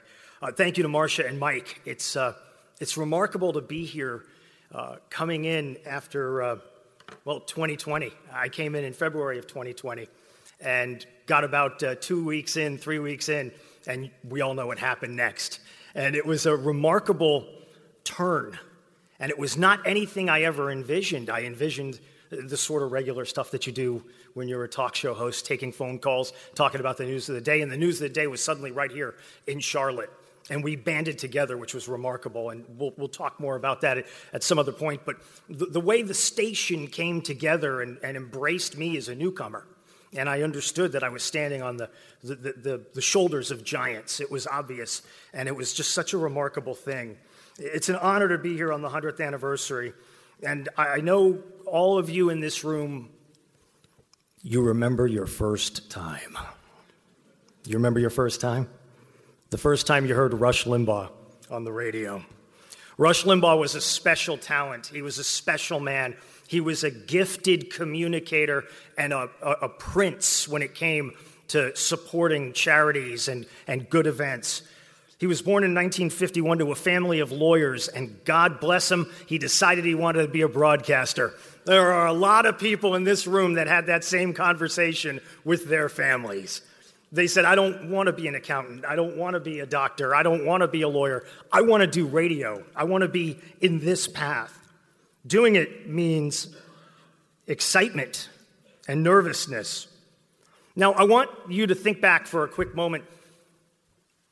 1985, Rush Limbaugh has been fired five times. Rush Limbaugh goes to Sacramento, California. And you know, he does what he does. He creates content and he connects to the audience in a way that you could never even imagine.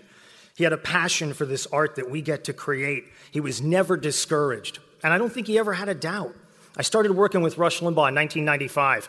And a shout out to the sales department, because that's where I started in traffic and sales. That's where I was originally. And I, I got to know the people on the programming side, and I said, God, I want to do this. I want to be on this side of the programming side. Well, we had a number of um, changes take place on the show. There was somebody who went out on maternity leave and decided she wanted to be a full time mom, and they had an opening, and they called me. At that time, I was in LA, and I joined as a screener. I was a Snerdley, I was Mr. Winterble. And I got yelled at a few times on the air, but it was about Rush and it was about doing that show. He had gotten huge attention in Sacramento. And it's interesting when you think about Rush Limbaugh, you think about him now, or then. When he went to Sacramento, he was 33 years old. By the time he gets syndicated in New York City, he's 37 years old. And he revitalizes our medium. He takes our medium to a whole new place redefines what syndication can be. And what does he do? Clears 650 affiliates. He's dominant. He's right alongside Paul Harvey. It's an incredible thing to consider. Paul Harvey started in 1951. Rush was born in 1951. Uh, Rush Limbaugh was in his 30s when he had his biggest successes. And one of the things that was so incredible about working with Rush was he loved what he was doing. Never heard him complain about the show. Never. And he loved creating controversy. The Time magazine cover is Rush Limbaugh Good for America with the smoke coming out of his, out of his uh, you know, looking like the devil. And he thought it was hilarious. He, he, was, he was amazed that people would get so upset because you're espousing conservative political values. He was actually shocked by it. He said, Listen, I'm talking to the people in the middle of this country and in the South and in the West and in the Northeast who understand that America is a gifted place. It's an amazing place. It's an inspirational place. And he lived those values. One of the things that struck me as I sat there with him through some really dark moments, uh, we as a team were there when he went deaf. Think back to Rush Limbaugh in his best years then think about him being deaf and having to plug into a console to be able to continue to broadcast.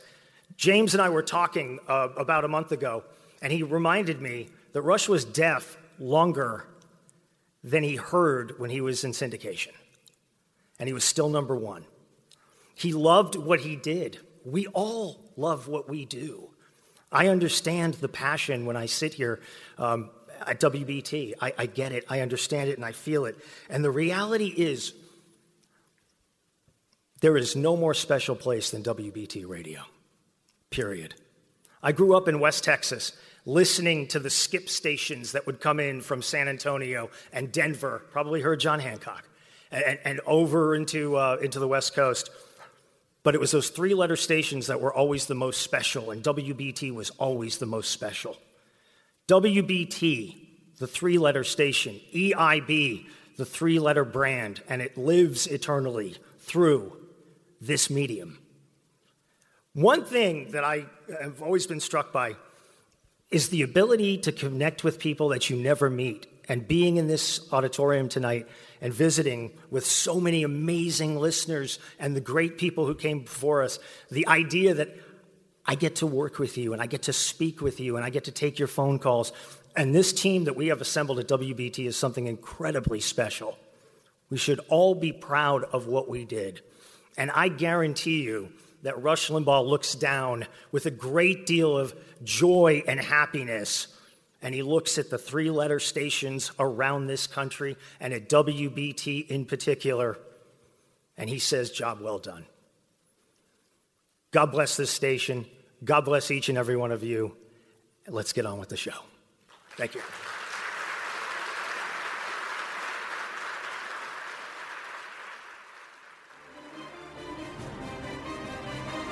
Black holding high, goes to Doherty.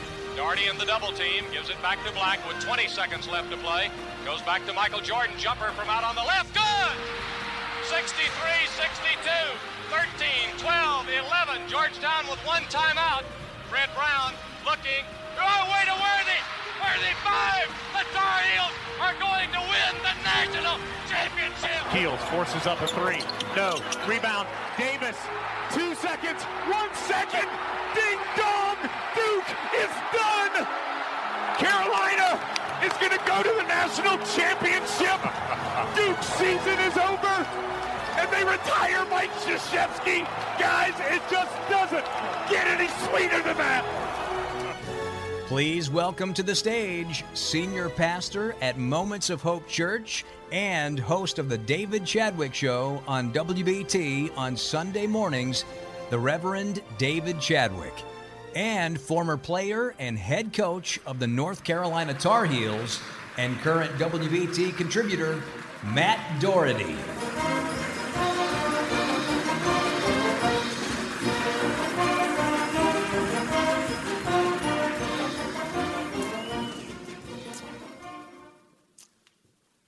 My life has been greatly blessed. Uh, to have a relationship with my Lord who daily gives me hope, that's the most important thing. A wonderful relationship with a beautiful wife of now almost 44 years, my Marilyn. And we just learned this week three children and nine grandchildren. Fairly cool. We love that a lot. But one of the greatest blessings I've ever had happened when we came in 1980 in the late 1990s getting a phone call from Randall Bloomquist. Some of you remember him? The station manager of WBT Radio. Uh, he'd put out a notice among the staff of WBT asking if there was any local personality who might have a perspective on faith and values. Well, sales superstar David Medlock responded and said, Well, my pastor has a broadcasting degree from the University of North Carolina, Chapel Hill. So I got contacted by Randall Bloomquist to come in for a tryout two Saturdays in a row from 2 o'clock to 4 o'clock. Graveyard time, then for sure. I came in and had a stack of material that I had prepared to make sure I wouldn't run out of time. Both weeks, I was able to generate some phone calls, much to the surprise of myself and the board op, who happened to be a young, very pushy kid coming out of high school by the name of Bo Thompson, who has developed a very close friendship with me over the last 20 plus years. So, after those two weekend tryouts, WBT offered me a weekend gig doing an hour show on faith and values. Uh, I enjoyed doing it for several years, and then something extraordinary happened. On September the 11th, 2001, airplanes were driven into the Twin Towers in New York City, and Al Gardner, the Charlotte Morning News personality, and Stacy Sims, his Beth Troutman partner then, called me and said, Would you please get down to the station quickly? I said, Sure. What do you want me to do? They said, Just go on air and help us understand what's going on. So for a month, I went on air every morning from 8 to 12 with Alan Stacy and fielded calls trying to help people understand everything that was going on and mostly just to give hope. At the end of that month, Randall Bloomquist called me and said, Would you do every morning one minute, a moment of hope, which would be aired during the Charlotte Morning News time period? So, starting in October of 2001, I have for now 20 plus years done every morning, now on Bo's program as well, a moment of hope to start out the day, to give people hope because that's what I want my life to continue to do. So, for 25 years now, I have been a weekend warrior on WBT and had the privilege of doing a weekend show trying to intersect faith and values with contemporary issues that are local and global. And I'd love to say that uh, I am the first real faith person that WBT's ever had, but that's just not true, as you've already heard. They had a minister on early on, one of the first radio stations ever to do that, a black preacher to try to heal racial reconciliation back in the 1930s. And you may not know this, but Billy Graham used to refer to WBT as a part of his early morning experience. Listen to this clip from Dr. Graham, who's describing his days, early morning, milking cows. My father had read somewhere that cows gave more milk if they listened to music. And so every morning we would start milking about 3 o'clock or 3.30. My mother always had breakfast at 5.30 in the morning, ready for us. And I remember we would listen to WBT. I think that was the only station on the air in those days, and it had just barely gotten on. And I remember the Briar and Charlie Crutchfield. We would milk those cows to the music that came. I had the privilege of meeting Dr. Graham back in the early 1980s. I had just started out as a minister at another church uh, before I'm now at the present church, Moments of Hope Church, stealing that brand from WBT. And I had never met Dr. Graham before. I was at a fundraiser for a local charity, and Dr. Graham was speaking at it, but I was sitting next to him, and my wife was on the other side. And right in the middle of the meal, he turned to me and said, David, I've heard some wonderful things about your ministry. Now, folks, what do you do when you're young, starting out, and one of the greats in your particular area of expertise is complimenting you? So I paused for a moment, got embarrassed, flushed, uh, fumbled a bit with my words, and I said, um, Well, uh, uh, uh, uh well, well, Dr. Graham, uh, I've heard some wonderful things about your ministry too. yeah. Yeah, Marilyn Blanche, that's the only time I think she's ever considered divorce, but. I stand on the shoulders of Dr. Graham, for WBT aired him, folks, from 1950 for several decades on what's called the hour of decision. I'm just one that has been able to continue WBT's commitment to faith and values. And I feel honored, especially today, thinking about Keith Larson and John Hancock and others who've used WBT's microphone particularly to raise money for kids. I don't know how much all of you, Keith and John and others, have been able to raise with your microphone endeavors. But I calculated in my brain the other day that in my 25 years at WBT, we've been able to raise around $2 million to feed and care for kids in this community through the years. And I think that's something to be applauded for. Bo, I hope we continue. Over the last two years, we've raised $500,000 to feed hungry kids around Christmas. And finally, the other great memory I have tonight to think of my blessings in life is the fact that back in the late 1960s, a man from Chapel Hill came into my home and offered me a basketball scholarship to play at the University of North Carolina. Looking back, I still can't believe that happened. I had the privilege of playing for Coach Dean Smith. And one particular team I played on my senior year uh, we won the NIT championship. We failed to get to the tournament, but then the NIT was still very prestigious. Coach Smith was sitting around after the game, and one of my teammates, Kim Huband, went up to him and said, Coach, are you okay? And he said, Yeah, yeah, I am. He said, It's just the first season ever in the history of my coaching that we've ended the season with a win. Until 11 years later, when in 1982, Coach Smith finally broke through and won the NCAA championship, headed by a wonderful man by the name of Matt Doherty, who's with us this evening. Matt.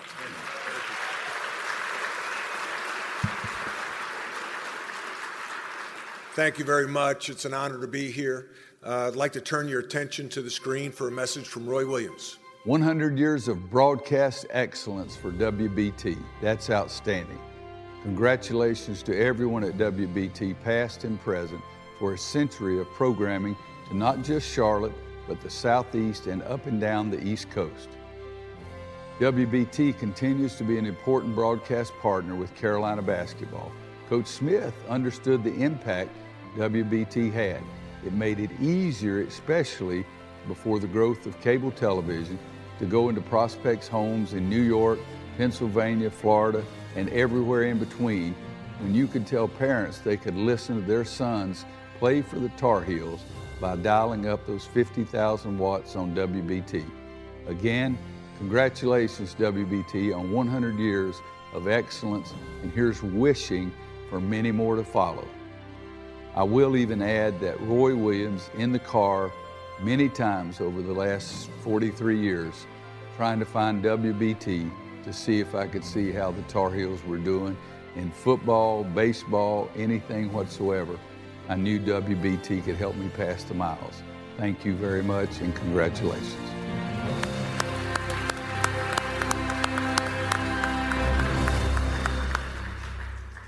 Well, I, like David, was recruited by Dean Smith. And Dean Smith came into my home in the September of 1979 and said to my parents that they could listen to their son play for the Tar Heels on WBT from East Meadow, New York. Little did I know that I would choose to go to play there. And that very next winter, my family and friends in East Meadow, New York, would go out to their cars at 7 o'clock at night in the middle of the winter, start the cars so they can listen to Woody Durham on WBT to hear their son and their friend playing for the Tar Heels. It's amazing the power of radio. And now for me to be up here as part of the WBT family is pretty cool. So thank you for welcoming me. Thank you for me being allowed to be a part of WBT. And thank you for touching so many people, even those people in East Meadow, New York. Thank you very much.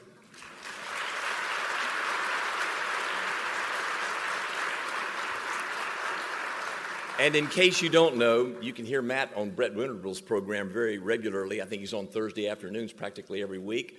And folks, Coach Smith used that same line with my parents in Orlando, Florida, 10 years earlier. Let me end with this. Dear friends, if the sun comes up in the morning, there's always hope. God bless you all. On behalf of Hornet Sports and Entertainment, I'd like to congratulate WBT Radio on its 100th anniversary of broadcasting. We have been proud partners with WBT Radio through the years starting in our inaugural season when WBT was the Hornets' original flagship station. We're thrilled to have WBT remain a part of our Hornets family as a sister station of WFNZ, the current home of Hornets basketball. Thank you to your entire team for making WBT Radio the news and information source in Charlotte. Congrats again on your 100th anniversary. This is LaMelo Ball of the Charlotte Hornets. Congratulations to WBT Radio for 100 years of broadcasting. This is PJ Washington of the Charlotte Hornets. Congrats to WBT Radio on your 100th anniversary.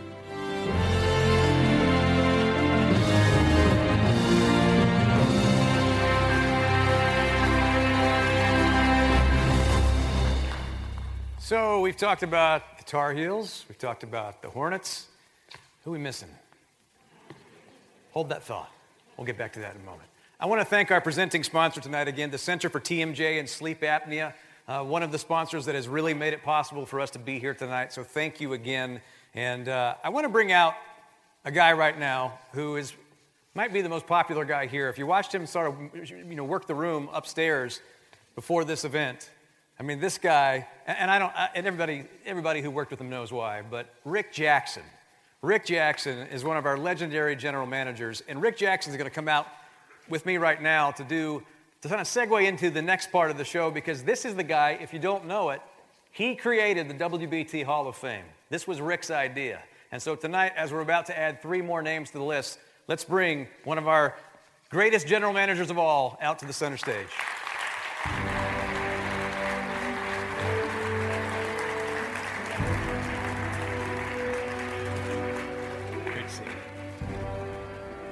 So I, I, had Rick back into the studio about six months ago, and I've been working on a, a podcast series that I hope some of you have checked out. It's called the, uh, the Century Podcast. And it was, it was born in order to kind of ramp us up to where we are tonight, to sit down with some of the legends of this radio station and really get these stories and dive a little bit deeper than we had, you know, on traditional anniversaries. And I feel like we've done that. And one of my guests recently was Rick Jackson. And when Rick walked in that day, Rick walked to the back room, and he had not seen where he, we, had moved the, the, the, Hall of Fame plaques to a different location. It's out in front of actually the general manager's suite, actually right outside of where your office used to be. But I, I, I went out of the room for a second, and then when I walked back in, I saw Rick, and Rick was standing just over here And I snapped a picture, and it was Rick looking at the wall that Rick created. Rick created the WBT Hall of Fame. It was his idea. And so before we begin the next phase of tonight to uh, introduce our next three inductees, I wanted Rick to talk for a moment about creating that and what it meant to be the GM of this storied radio station for the years that you were here. Uh, well, I, I certainly didn't create it, that's for sure. The, the, people that you've seen on the screen tonight, the people in this audience um, that you've met tonight, they, they created that. And you know, I really thought it should have been done in the 50th anniversary. It was um, kind of a kind of a no-brainer, to be honest with you, to create that. It was a 75th anniversary, but there was one primary reason why we did it that year. Not only that it was our 75th anniversary, but um, Charles Crutchfield was getting older. And I knew that Charles was going to be the first person to go in. He created this product and created Jefferson Pilot Communications Company. Him and Jim Babb back there. I can see that white hair walking just about anywhere.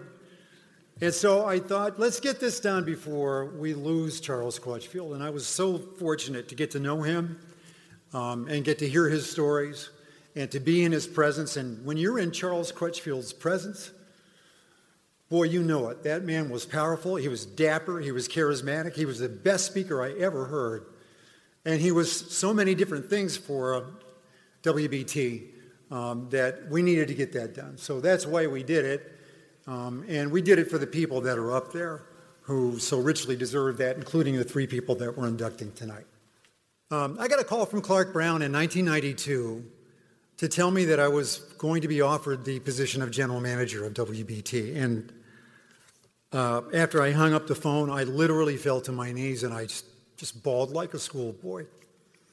It was a transformative moment for me, and probably the, well, it was the most um, satisfying and exciting moment of my life to take the reins of this radio station for 17 years. And the people that I met there and learned from and worked with, many of them are here tonight. And I got to tell you, it's just been so wonderful to see you again. And if I haven't seen you yet tonight, I hope you'll hang out here afterwards and give me a chance to say thank you um, and tell you that I love you. And that probably sounds overstated, but it's really not, because in this, in a, in a station like we have with a news talk station, you just have to put your heart on the table. And we did, and you did. And you did with me, and I did for you, and you did for me, and we worked together, and we created some amazing things during those years. And to see you again here tonight has just, um, well, I think I'm going to come back. but I'm not sure Marcia would like that too much. But I know Marcia's got to work it out for her. Marcia, I wish you the most, uh, the best of luck. Um, and I hope that you have as much fun with your position as I did. And I hope you fall in love with your people like I have uh, over all of those years that I was there. It was a wonderful, wonderful experience. And I loved it so much. And during that time, we were so blessed to have in morning drive and afternoon drive, the two best morning and afternoon anchors I've ever heard in radio. I mean, literally anywhere.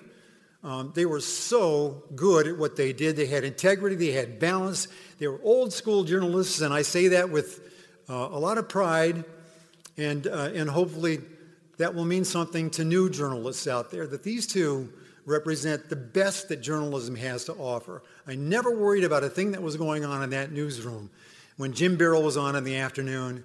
Um, Pete Kaliner, one of the best investigative reporters I've ever known.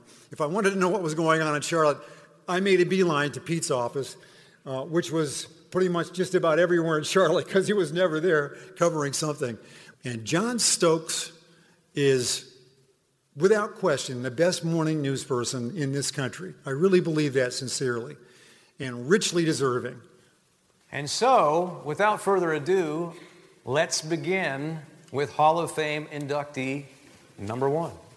On September 28, 1987, a new voice debuted on WBT, a voice that would come to define Charlotte radio news for three decades.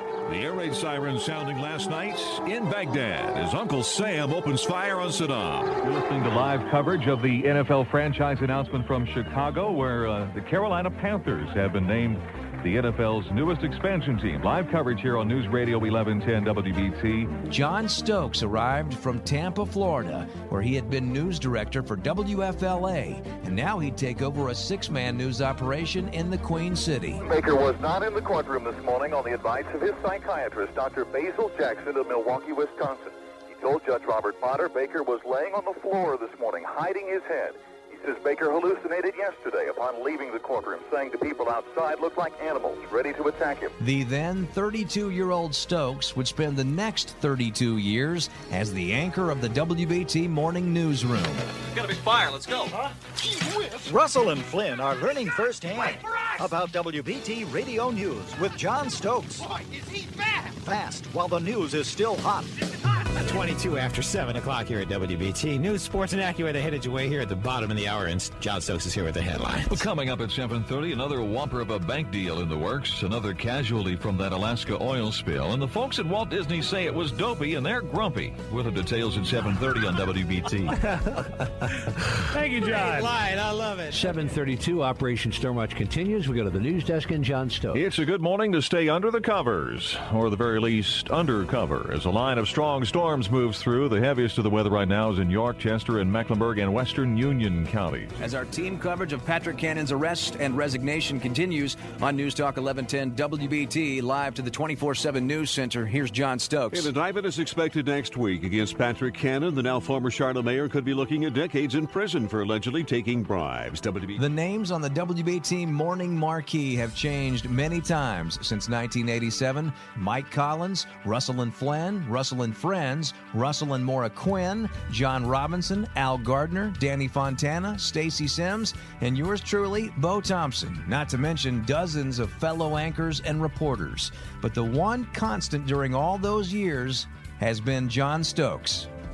Brad Schultz was a longtime colleague of John's in the WBT newsroom in the 80s and 90s. I cannot remember, but only a few who have been as concise, as good a writing, and as good a delivery as John Stokes. Al Gardner was the morning man here for almost 15 years and worked with John at both WFLA and WBT. You talk about word economy, you talk about just being able to do everything right.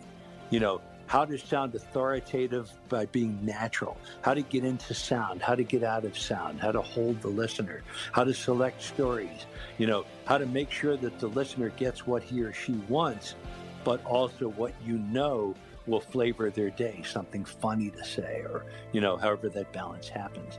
There's no one better, and there never will, will be anyone better than John Stokes. Surgical strike trying to take out the Iraqi leadership, though there's no word this morning how successful it was. President Bush gets. So, two nights ago, John received a plaque at our company party uh, for the Golden Microphone Award, and that is a plaque that you were able to take with you. All right? So, John is sitting in front of me right now. He will get another plaque soon, but you can't take this one with you. We get to keep this one. That's not fair.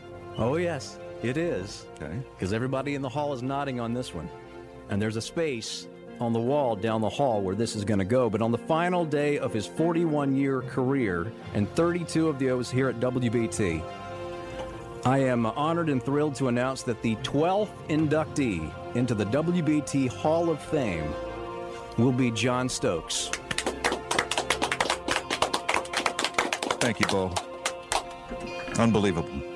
Unbelievable.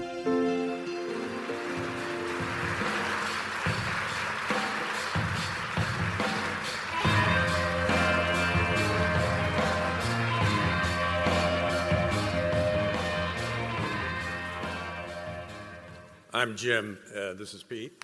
Howdy. and uh, I got to say, just to quote Matt Doherty, it, it is pretty cool to have worked at WBT for uh, as long as I did around uh, as many people as I've seen here tonight and many more. But it's especially a privilege to be here this evening to be able to see John Stokes, uh, with whom I worked for three decades, receive the professional recognition of his outstanding career with WBT that this award conveys. And it's also an honor to be able to speak on behalf of John's Hall of Fame nomination, especially in light of the still unproven allegations that he used steroids and that he bet on baseball. Um, oh, wait, these are the notes for Jim Szoke's Hall of Fame awards. Sorry. Makes more sense. But seriously, it's wonderful to be back here with another longtime colleague who both John and I worked with in the WBT newsroom and who's now back on WBT in the 12 to 3 slot, Pete Kaliner. Yeah, thank you. Hancock, thank you. Hancock isn't the only one who was on a WBT timeout, although mine lasted like nine years, which is about as long as one of his live reads, I think. But um, no, honestly, it's, it's amazing that I get to be here, and, I, and I'm humbled to be here with Jim and all of these legends of uh, WBT. Uh, when I keep thinking back when they named the studio for him, and uh, heard Ty Boyd say that he felt like an imposter at the honor. And I keep hearing that, the, what he said and the way he said it. And I can't fathom that I get to be here right now uh, at this moment back at WBT with all these people who taught me literally everything I know about radio. Like uh, timeout? Yes, uh, like timeout. But also, more importantly, uh, timing. Timing, very important. Timing is very important. Yeah, Every, everyone in radio knows the importance of timing, making sure the elements of the show or the newscast fit inside the window of time that we have. And nobody did it better than John Stokes. Every day, every hour, for an incredible 30 years. Stokes uh, crafted his newscast to jam as much information into as few words as possible, spoken in such a crisp, clear delivery that could have landed him, as it was said earlier, in any major market in America. John was so good and so consistent that there was a rumor in the newsroom among the reporters that he was a machine, like actually a machine. There was like we had charts and stuff that we drew up. Um, but I, I knew like if he hit the door every single day, like you could set your watch by when he walked into the newsroom, 2:42 a.m. I knew I was too late. I was staying too late from a city council meeting, cutting up audio tape. If Stokes came in, and I knew, oh, 242, here's John. And he would do one of these, you know, look at his watch, what are you doing here so late? And he'd say, like, go home, kid. And then he would get to work, and he would write his newscast, do his shift, turn it over to Jim for the afternoon duty.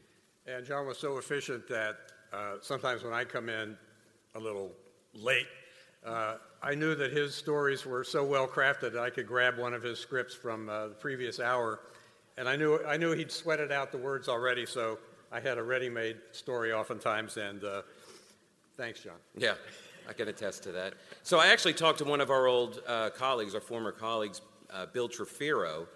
Uh, he was a morning reporter in the early 2000s, and when he got to BT, uh, he told me, he said he really couldn't get a read on John. he described him, a man had so many words on air, so few in the newsroom, to Bill, and Bill said, uh, that he, he tried to impress John. He came from Georgia, Nowheresville, he said. He called himself a subpar reporter and an even worse anchor, uh, but he thought he was God's gift to broadcasting. That did not seem to impress John very much. Um, and so. But earning an attaboy yeah. Uh, from John would, would mean the world to him. And uh, he studied John. He said he studied his delivery, his writing, his preparation, and uh, said he, I wanted to get better. And while he did get better, people thought he got better because he was following their advice, but he was studying John, seeking John's approval and recognition just to earn his respect. And, and did he? We'll find out right after traffic and weather together here. That's right. No, no, no. Kidding. So before he left uh, WBT, went to Big Market Atlanta uh, Bill Trefiro got an award from the company, and on the way out of the conference room, he feels a hand on his shoulder, turns and he looks, and it's John Stokes who says, I voted for you. Congratulations. And Bill said that was better than any award he could ever have asked for. And Bill blames uh, those five words and John Stokes for why he spent another 20 years in radio. In radio, yeah. yeah. So, for all of his work and dedication and the lives ruined with a simple compliment, uh, we are honored to recognize John Stokes and his induction into the WBT Hall of Fame. Congratulations. Congratulations, John.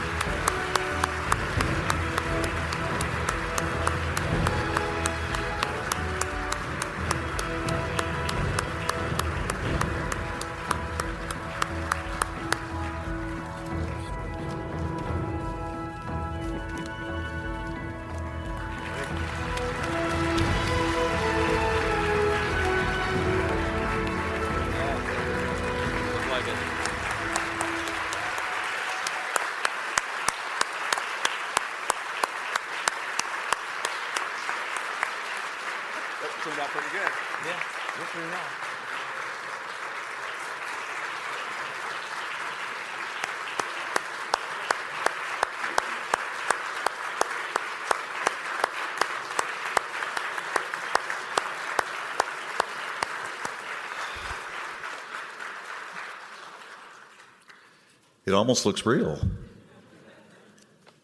Did an excellent job there. I'm, I'm still in a state of shock, and I've you know known this has been coming for many months now, and still hard to believe that it's that it's actually real, that it's actually happening to me. Thank you all for being here tonight. Um, it's it's an amazing amazing event. I'd also like to thank especially the members of my family are here. I have five siblings who are here, and they've come from Nebraska, Kansas, and, and Iowa to be here tonight. It, it means the world to me, even though earlier today we had a brunch at our house and it was chaos. but it was the most splendid chaos, the kind I'd like to have more often. It was very special. And of course, it was orchestrated by my wife of 43 years, Diane, who was with an, amaz- an amazing woman. And um, she, well, I think she completes me. Has that been said before? Yeah. And my children are here and their, their families. It's an amazing night. So thank you very much. Destiny. For me, that's what tonight's all about. Not that I was destined to be standing here in front of this wonderful group, being honored in such a wonderful way. The destiny I'm talking about is that I was at WBT at all. Looking back, I guess it was meant to be. In high school, for a time, I thought that I wanted to be an architect, and not like the Seinfeld guy where he pretended to be an architect. I wanted to be one. Then came Watergate. I became enamored with the story, devoured the nightly news reports. And then a light went on, and the light said, Hey, that's what you should do. And I said, That's what I want to do. Short time later, I'm a journalism major at the University of Nebraska. Along the way, I toyed with the idea of TV news or sportscasting. Radio, radio stuck. I was too introverted to be on TV and realized, sorry, Jim Szoke, I didn't want to work at sports. I'd rather just watch and enjoy. My first radio job at, KMMA, KMMJ in Grand Island, Nebraska, news reporter, anchor, and I even did a polka show on weekends. My, my favorite polka artist was Whoopee John Wilfahrt. That's why, yeah. Next came KFOR in Lincoln again, reporting, anchoring, news directing, even wound up doing, believe it or not, sports, working the Husker football games. Then more destiny kicks in. A former KFOR worker working down in Tampa tips me off about a job at WFLA down there. I'm thinking, warm weather, never been there, here we go. Five years later, WBT comes into my orbit. I'm thinking, legendary call letters.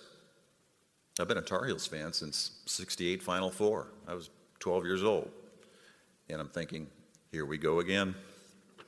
It's 1987 and destiny with a capital D this time at WBT. I'm anchoring, reporting, news directing, and now raising a family.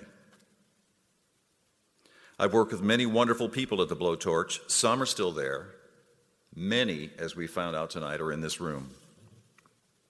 And through the years, you learned about the legacy of WBT and its place in this community and its an amazing story, with, of course, a lot of changes along the way. Tonight, as we celebrate 100 years of WBT, I'd like to say thank you for letting me be part of the story. I never really thought I was doing anything special. I simply wanted to do the best I could every day. As WBT enters its second century, Hard to imagine what the 200 year celebration will be like, but let's make plans right now to make it a big one. Thank you. Thank you.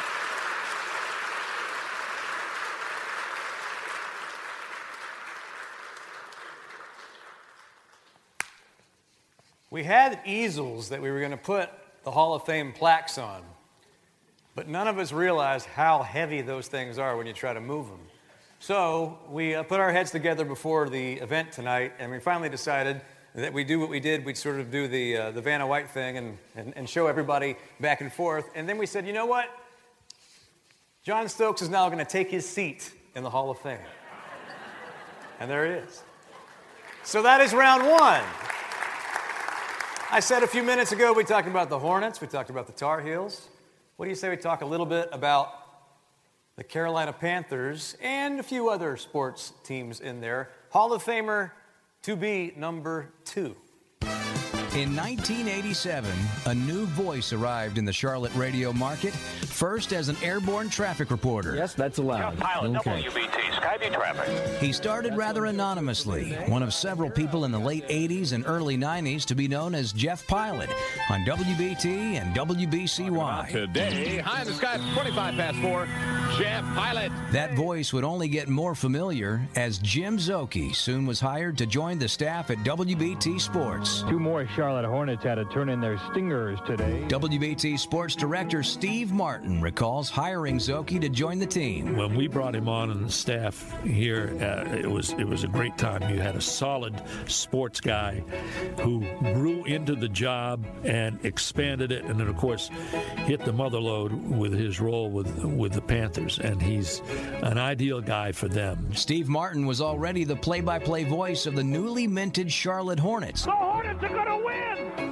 Cornbread at the buzzer on the stick back. And when Steve eventually left the station to join the NBA franchise full time, Szoke took the reins as WBT sports director. Hi, everybody. Welcome to the Jeff Mullins Show. This is Jim Szoke along with Jeff Mullins, head basketball coach at UNC. A job he still holds today. Over the next five years, Jim did a little bit of everything. Live from the Charlotte Convention Center, along with Matt Pinto, Jim Szoke with you for the 1993 NBA Draft. That was the voice of Alonzo Mourning you heard. Hi, everybody, and welcome to a special edition of the Sports Huddle. I'm Jim Szoke, and a program we call Final Fours to Remember. 1 800 928 1110, our toll free number on Carolina Sports Sunday. In Charlotte, it's 570 1110. Off to Plains, Georgia. Curtis is next. Hello, Curtis. How are you? Okay, I'm a big fan. One of Szoke's most important and defining early career efforts was assisting station management and community officials in luring NFL football to the Carolinas, a dream that was finally realized on October 26, 1993. All of you people that bought all of those 40,000 plus PSLs, you helped make history today. WBT Sports Director Jim Szoke from Chicago. Jim, how are you? Hello, Henry. Glad to have you with us, my friend. I was speculating earlier that I don't think the NFL owners, all 28, have agreed on anything ever except tonight. Unanimous. I mean, that's amazing. All, all 28 agreeing on the Carolinas. So the Carolina Panthers franchise was born. And who better to anchor the team's radio broadcasts than Jim Szoke?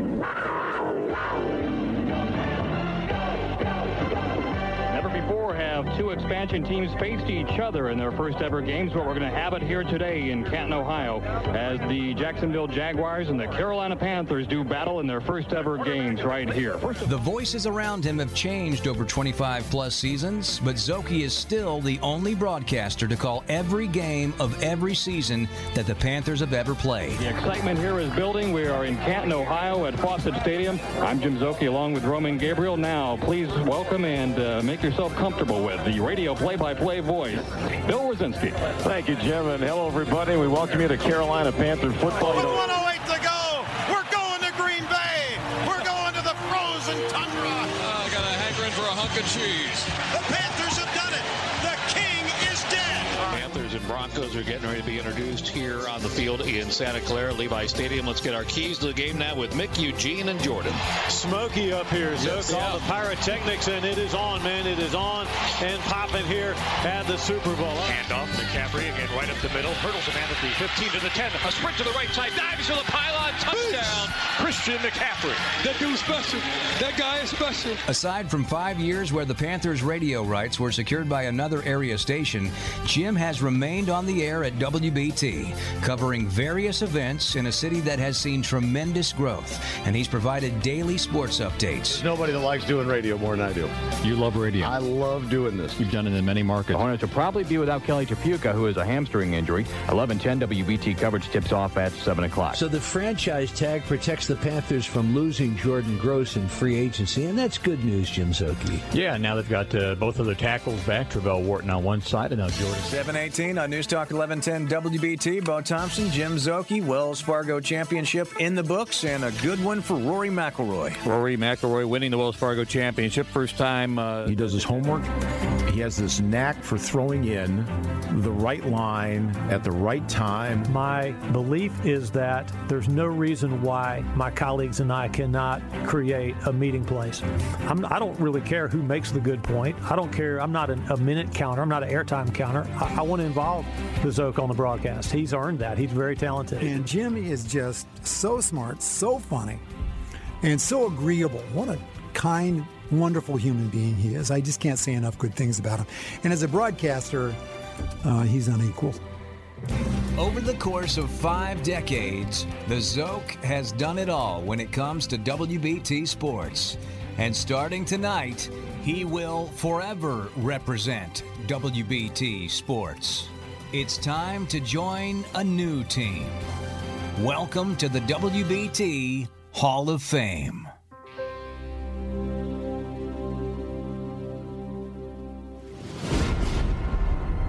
And Delhomme takes a knee, and guess what?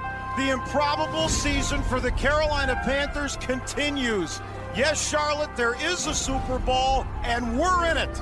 We're going to Houston in two weeks to play the New England Patriots for the championship of the National Football League.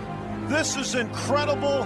What a marvelous story. And that's going to be it. The final seconds tick off. It is over. There will be some Panther silver at the Golden Anniversary Super Bowl. The Carolina Panthers, champions of the NFC, are headed to Super Bowl 50 in Santa Clara, California. Please welcome to the stage the radio play by play voice of the Carolina Panthers from 1995 to 2005 and the radio play by play voice from 2005 to 2022. Bill Rosinski and Mick Mixon.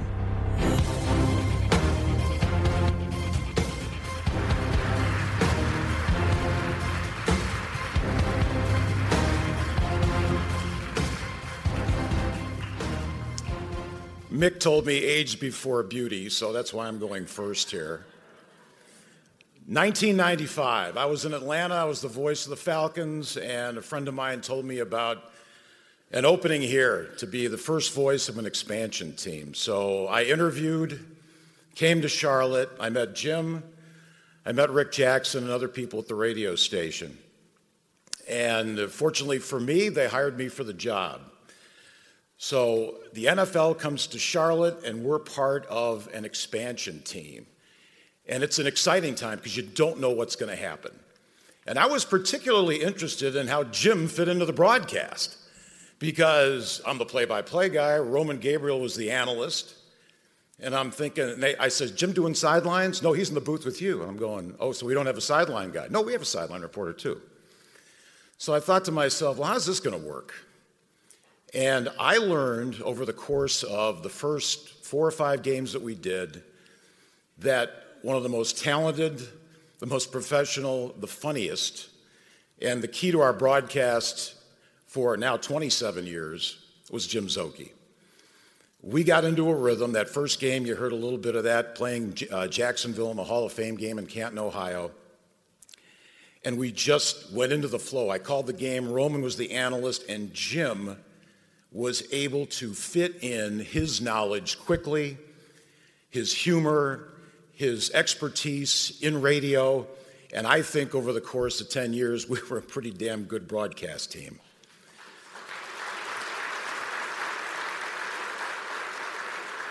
And I particularly remember when it really hit home to me how important Jim was to the radio broadcast. I don't know how many remember that first win against the Jets in Clemson Sam Mills' infamous interception of Bubby Brister's shovel pass to take it for a touchdown. But when we won the game that night, Roman and I were both able to sum up what it meant to the players and the team. But Jim was there to tell the listeners what it meant to the Carolinas, what it meant to Charlotte. Because as you saw in the video, he followed the birth of this team from the beginning. And Jim was able to bring that to the broadcast. Now, Jim's sense of humor. We're in Atlanta playing the Falcons. And usually in the mid late 90s, those weren't very good games.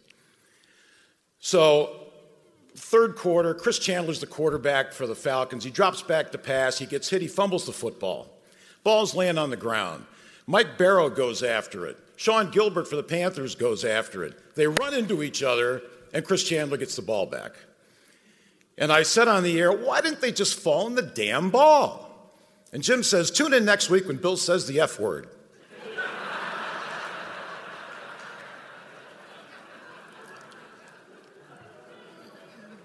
Another time we're in St. Louis. We're driving for a touchdown. We fumble at the goal line. The Rams pick it up. They fumble it back to us. We run it in for a touchdown. And Jim goes, Can we run that play in the second half? And then a home game, uh, another, it was probably the Falcons again. And I was, there had been a bunch of punts. And I go, I'm going to say something else. I'm going to say kick. Here's the kick. So they snap the ball. And right at the last second, I go, I shouldn't say kick, I'll say punt. Well, I got the K out, and then the, okay? So the ball's sailing in the air. I realize what I just said, and I'm hoping Jim's got something good. And the, and the play ended, and all I heard was,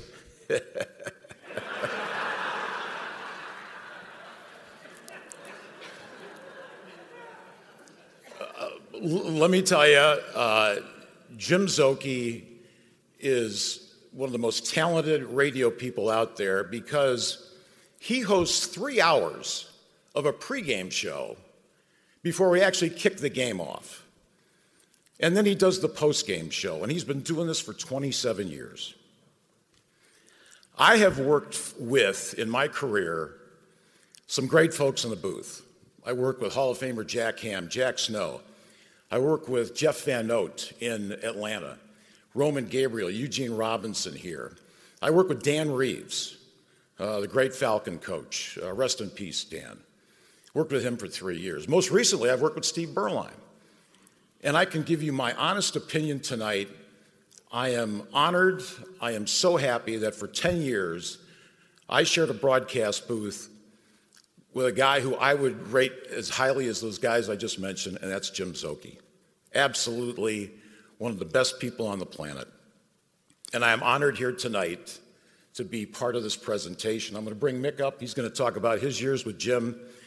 And I do want to give a shout out to Dave Langton. He's been the producer for 27 years for this Panther radio broadcast.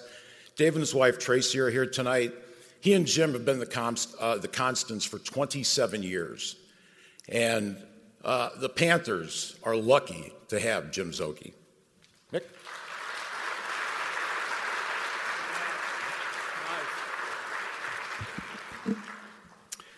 The Zoke is like O negative blood. He's the universal donor of humor and knowledge, and as Bill alluded to, his legendary wit frequently honed a razor sharp edge. The Zoke has a gift. He makes everybody feel as though they're his buddy, they're his friend.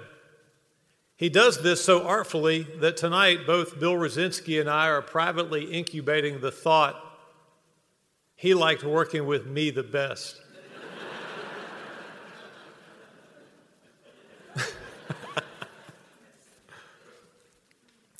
You know, Zoke's humor on the air, we all got a taste of, but off the air, he had, he had some funny lines too. I mean, and I'm sure Bill, Bill feels the same way. You end up just feeling like little cackling little school, schoolgirls when you're working with the Zoke. One night, we're in a restaurant in New York, and we had this engineer. I don't want to mention his name, but his initials were Bob White.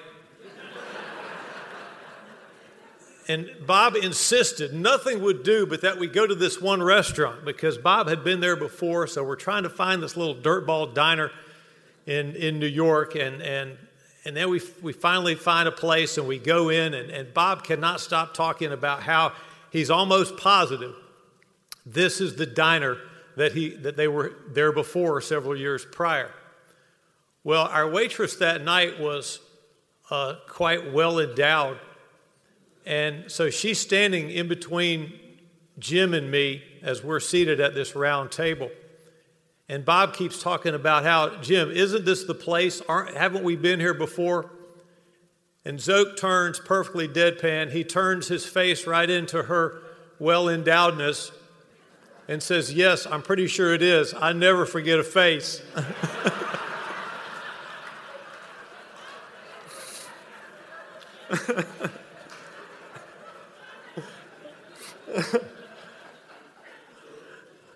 I wasn't going to tell that because David Chadwick was sitting right in front of me. But, and he was cramping my language, but then Hancock got up. One, uh, Jim and I had this friend who is about our age and is legendarily terrible with women. And we were talking about him one, one day, and I said, You know, Zook, they say, they say there's someone for everyone. And Jim says, No, there really isn't. there's not someone for everyone. But, you know, we could go on and on about about Jim and, and some of the funny things that he said, but I just want to, close and, and w- welcome him into the Hall of Fame by saying that one of my favorite things about Jim Szoke is Sandra Szoke. And that, that all of us who've worked with him have heard the, the, the, the love and the, the, just the adoration in his voice when she calls him frequently during Panther Talk on Monday nights. but I'm going to tell you this you, you, be around, you're around Jim Szoke, and you're warmed, whether you want to be or not, you're warmed by the fire that his family stokes in him. His children, Sandra, Jim's love for them is like the man himself. It is big, it is honest, and it is pure. And so, ladies and gentlemen, will you please welcome the WBT Radio Hall of Fame's next inductee, the great Jim Szoke.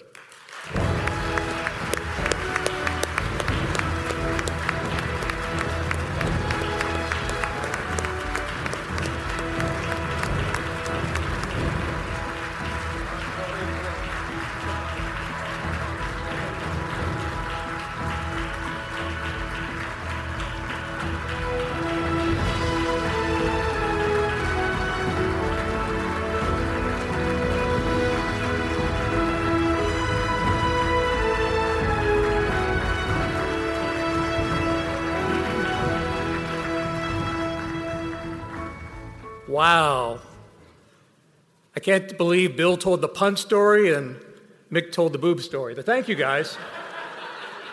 this is where the wheels come off, right?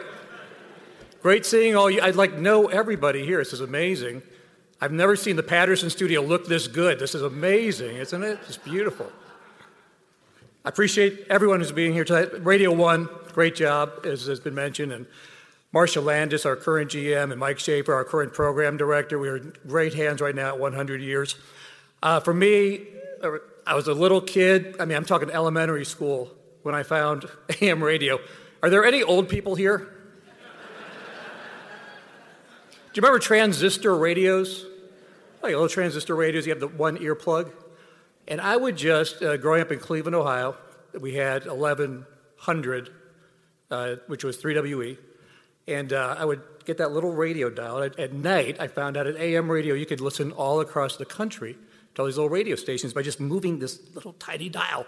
I'd fall asleep with that thing in my ear, and I'd get KMOX in St. Louis, and WJR in Detroit, and KDKA in Pittsburgh, um, WLW in Cincinnati. I think Bill White programmed every one of those radio stations I just mentioned, by the way. And by just the smallest move, 1110 WBT, I, I, could pick up from there as well. So I listened to it as a little kid. I would listen to all these ball games and sports talk and just whatever I could find. I was just fascinated by it.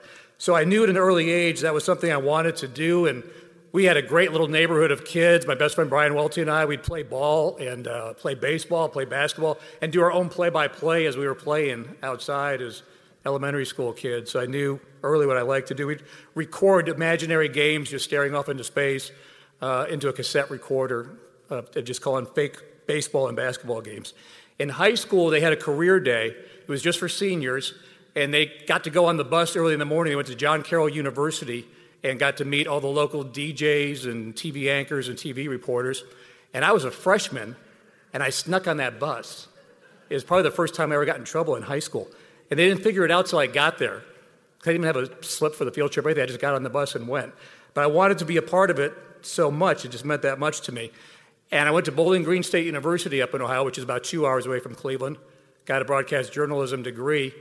And uh, as John Stokes was talking about going on campus and so forth, I went and um, went to the campus TV station. And really, all the opportunities were for upperclassmen if you wanted to be on the air. So I kind of walked out disappointed, not knowing what it was going to be, if I was going to be able to do this for a, you know, a major and something to pursue as a possible career. And then I went to the campus radio station, and Scott Heitenhove and Gary Palla are sitting there, and it's like lunchtime. And I introduced myself and said, you know, I'm a journalism major. I'm interested in you know, pursuing this. And they said, well, here's, remember AP wire copy, the rip and read you hear about? You used to just like roll over and roll over.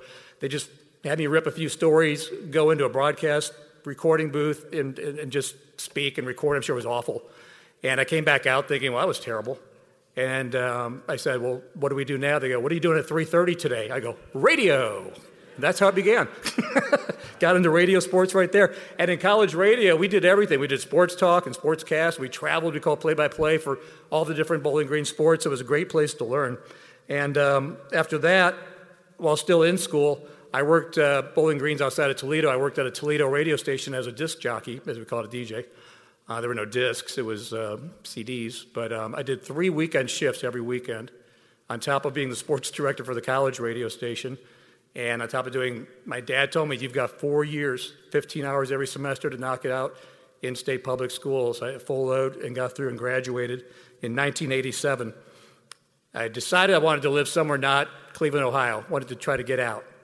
And so um, I sent tapes and resumes all over the country. And some were to bigger cities, some were to like surrounding areas. I ended up getting a job in a surrounding area of this place, Charlotte, at WEGO in Concord, North Carolina. And the job was to do high school football play by play, a little bit of sports talk, and sales. I knew nothing of sales. It didn't matter because I only lasted five days. I quit after five days. The job paid $200 a week, and on my fifth day, it's a small place. The owner, GMPD morning show host, all one guy, Charlie B comes up to me and says, Jim, how's it going? And I said, It's going good. I said, My one bit of negotiating was that he would pay for my U Haul truck to come down from Ohio. And he said, Well, how much did that come to? And I said, It came to $700. And he said, Oh, I'm not going to pay that. I said, Okay. Well, you, that was kind of the deal. You pay for the moving truck, and um, that's kind of $200. That's almost like a month of salary, Charlie. He said, mm, Not going to pay that. I'm give you, I'll give you $100. And we go back and forth. And after about three, four minutes of that, uh, we both disagree. And uh, he says, Well, do you want to make this your last day? I go, I sure do. And I walked out and got in my car. I go, I just lost my job. 22 years old, no job, living in a state four states away from where I grew up. And uh, now I had to figure it out. Do you remember um, Creative Loafing, the little newspaper? They would have want ads in there. And they had a want ad for a job. Traffic Patrol Broadcasting was looking for a traffic reporter. And so I go over there, Mockingbird Lane. And the job, as James K said, he did this for one day. I did this for two years. Was sit in that airplane, or as we lovingly refer to it, a coffin with wings, and got that job of doing traffic reporting for the grand price to start out of 180 a week, $180 per week.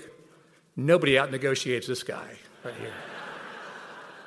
That's a radio right there. So that's where I started from. And then, of course, the whole goal all along was to be in sports broadcasting. And I get the job as Jeff Pilot. If you don't know, Jeff Pilot is based on Jefferson Pilot being the owner. So it was like being Lassie. One would die, the next one would be Jeff Pilot. We just had one after another Jeff Pilot. And of course, Steve Martin, the great play by play voice of the Hornets, sports director at WBT, 1989, hires me to do weekend sports and to be on the Hornets pregame, halftime, postgame show. And I want to stop right there and say Steve, to me, is the best sports announcer in the history of this town and at WBT. And I don't know when the next Hall of Fame happens, but I hope Steve's a, a, part of that. He certainly deserves to be in this Hall of Fame as well. I'll always be uh, forever in debt to Steve, and I appreciate him hiring me for that. So I'm part time weekend sports. I'm doing some of these Hornets broadcasts. And it's Russell and Flynn. I guess back then they worked six days a week. Don't give Mike Schaefer any ideas, but the, the weekday morning team did six days a week. So it's Russell and Flynn. And John Stokes is on news. Now remember, I'm 22 years old, and you heard his voice and so I'm sitting in the little news booth across from waiting to do sports while he's reading the news. I'm thinking, this is the weekend news guy? Are you kidding me? With that voice? And so I had to sit there and go, there is no way I'm going to do this. And he was network quality even then. And it's just to sit there and have to, it's like playing golf with Tiger Woods. Like, how am I going to do this? So I just kind of muddled through and I got by. And doing the Panthers, or doing the Hornet stuff back then with Russell and Flynn, full time traffic, part time sports. I would do a pregame show and I was doing Jeff Pilot at the same time, split shift traffic. And this is to give you an idea how small of a town Charlotte was in 1989. We would land the airplane at Charlotte Douglas Airport. I would get in my car, come down Wilkinson Boulevard a half an hour later, and host a sports huddle or the Hornets pregame show as Jim Szoke. And nobody ever said anything or ever noticed anything about that. It's amazing in a small town you can even get around like that now. I've worked for all five ownership groups that John Hancock mentioned. If you can remember them with me Jefferson Pilot, Lincoln Financial, Greater Media, Entercom, Radio One. So I've had five ownership groups. So many managers, so many of them here in the room today. I know Mary June Rose is sitting over here, I think to this side I saw. Mary June Rose was really my first program director, and the only one to have the kahunas to put the Duke Blue Devils on WBT, her favorite team. And the only one clapping about it. So the story behind that was we'd had the Hornets and we had the Tar Heels, and they got tired of being bumped uh, to our sister station whenever there were conflicts. And so they went over to Magic 96. What a mistake that was uh, for about three years. And in that time, we had the Duke, Duke Blue Devils for just like about three years with Mary June Rose. Uh, I heard uh, someone mentioned Randall Bloomquist earlier. I think he fired half the Hall of Famers that are in this room here, so congratulations on that bit of history. Bill White is here. Last time uh, we saw Bill White was in Napa because he works in Sacramento, so he's out there near wine country on a Dave Ramsey trip, one of the all time greats, and has continued to be uh, a great manager across the country. Carl East is here, one of the nicest people that you'd ever want to meet as our program director, and now we've got Mike Schaefer. Rick Jackson as general manager. Rick and I uh, worked on, again, the beginnings of the broadcast for the Panthers, and uh, I remember sifting through tapes and Bill Rosinski's tape was in there by far, uh, the best one that was in there, and uh, putting the whole station rights and all those broadcast deals together. So the first five years of the broadcast were actually in house with WBT. And uh, Rick made great friends with Mark Richardson, I think, during that time, so he remembers that fondly as well. And I was in Chicago for that expansion meeting in 1993. As far as on air, I've worked with a who's who of WBT dignitaries, again, beginning with Russell and Flynn. So I was actually Jeff Pilot when Hugo happened. So I was out there driving the streets. We couldn't fly them, uh, doing traffic reports with Russell and Flynn. And when James K did that great chainsaw song, and Don, just the funniest human being on earth. Mike Collins taught me you could say anything on the radio and get away with it. So I appreciate Mike for many years of getting to work with him, not only doing traffic, but also doing sports. Then it was John Robinson and Maura Quinn, who I know is here tonight as well, so talented. John Hancock, another lifelong friend of mine, and uh, we both came here like Pete Kaliner. We left, we came back, we got spat out. Now we're in the Hall of Fame. I don't know how that worked out, but here we are. Al Gardner, good morning, and Stacy Sims, good morning. Uh, Stacy's here. I know uh, tonight we talked uh, out front. She's great. She can't cook, but she is very good at radio. Spires and Krantz for a period of time uh, I'm not sure where Richard is, but Brad is here tonight. Saw Brad last night, and uh, Britt Whitmire as well. Great fun working with those two. Bob, as far as my time with him, was with Bob and Sherry, who's here. I know Todd is here, uh, Max as well. About 12 years of dropping in with them, doing Sports Confuse Me segments with them on 1079 The Link. Do you remember that mural in the big conference room that had all the old WBT dignitaries? And uh, Bob Lacey was on there. I'm like, when was Bob on WBT? So I, I actually am looking forward to hearing some of Bob's stories about the radio station because they kind of predate my time that was with them. And now Bo Thompson, as I mentioned, 10 years with the morning show, but 25 years. And Beth Troutman, who's been here one week. And um, way to jump in, 99 years, 51 weeks. I think I'll join now. So good. I've known Beth longer than that. She's great, and you'll, you feel like you've known her your entire life after five minutes. So the thing with Bo is he's done these great Century uh, podcasts and all these highlight reels you see and now he's he'll be a Hall of Famer. Let's just get that out of the way right now. But who will do his podcast and who will do his introduction? He'll have to do it himself because nobody is as qualified or as good as Bo to do his own. But I think he'll pull it off through the magic of production some way. I want to mention as many people as I can without taking up too much time, but our morning crew, John Moore, Pam Warner, Tony Marino's here, Jeff Atkinson's here, Sharon Thorson, Ed Billick is here. Great seeing Jim Barrell again, and, and Charles Jenkins. Charles, how's your boat? Is it okay? He had a building land on it last week.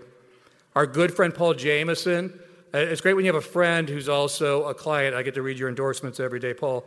It's great to have you here. I do have a particular all time favorite employee because when you work 28 years that I have in one place, you know, your life is woven into your job as well. In my own home, in my own marriage, I am literally the second most deserving person to be in this Hall of Fame because Sandra started at WBTV, spent 27 years working with this radio station as a copywriter, promotions director. She launched 1079 The Link back in the day. Those years of WBT Sky shows, she headed up. Moved into sales and then became an AE director of sales, and all that with a double journalism of what? Music and journalism at the University of North Carolina. She can do anything. So, as David Chadwick says, Marry your best friend, you can never go wrong. She puts up with me every day. The love of my life, the cutest girl in the room, Sandra Helton Szoke.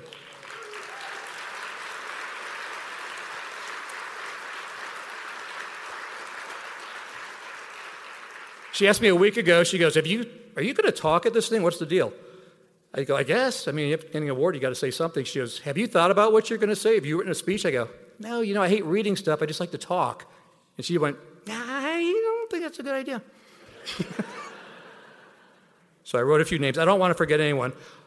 Together we raised five kids. Now imagine five simultaneous teenagers and one foster kid. And these two jobs help to fund the fact that they all have college degrees, five of them do. And all five of these kids are here tonight Holly and Andy and Philip and Evan and Alex. And thank you to some 20 to 30 year old millennials for giving up their Saturday night for an AM radio event. I'm sure they're really having a great time. Thank you.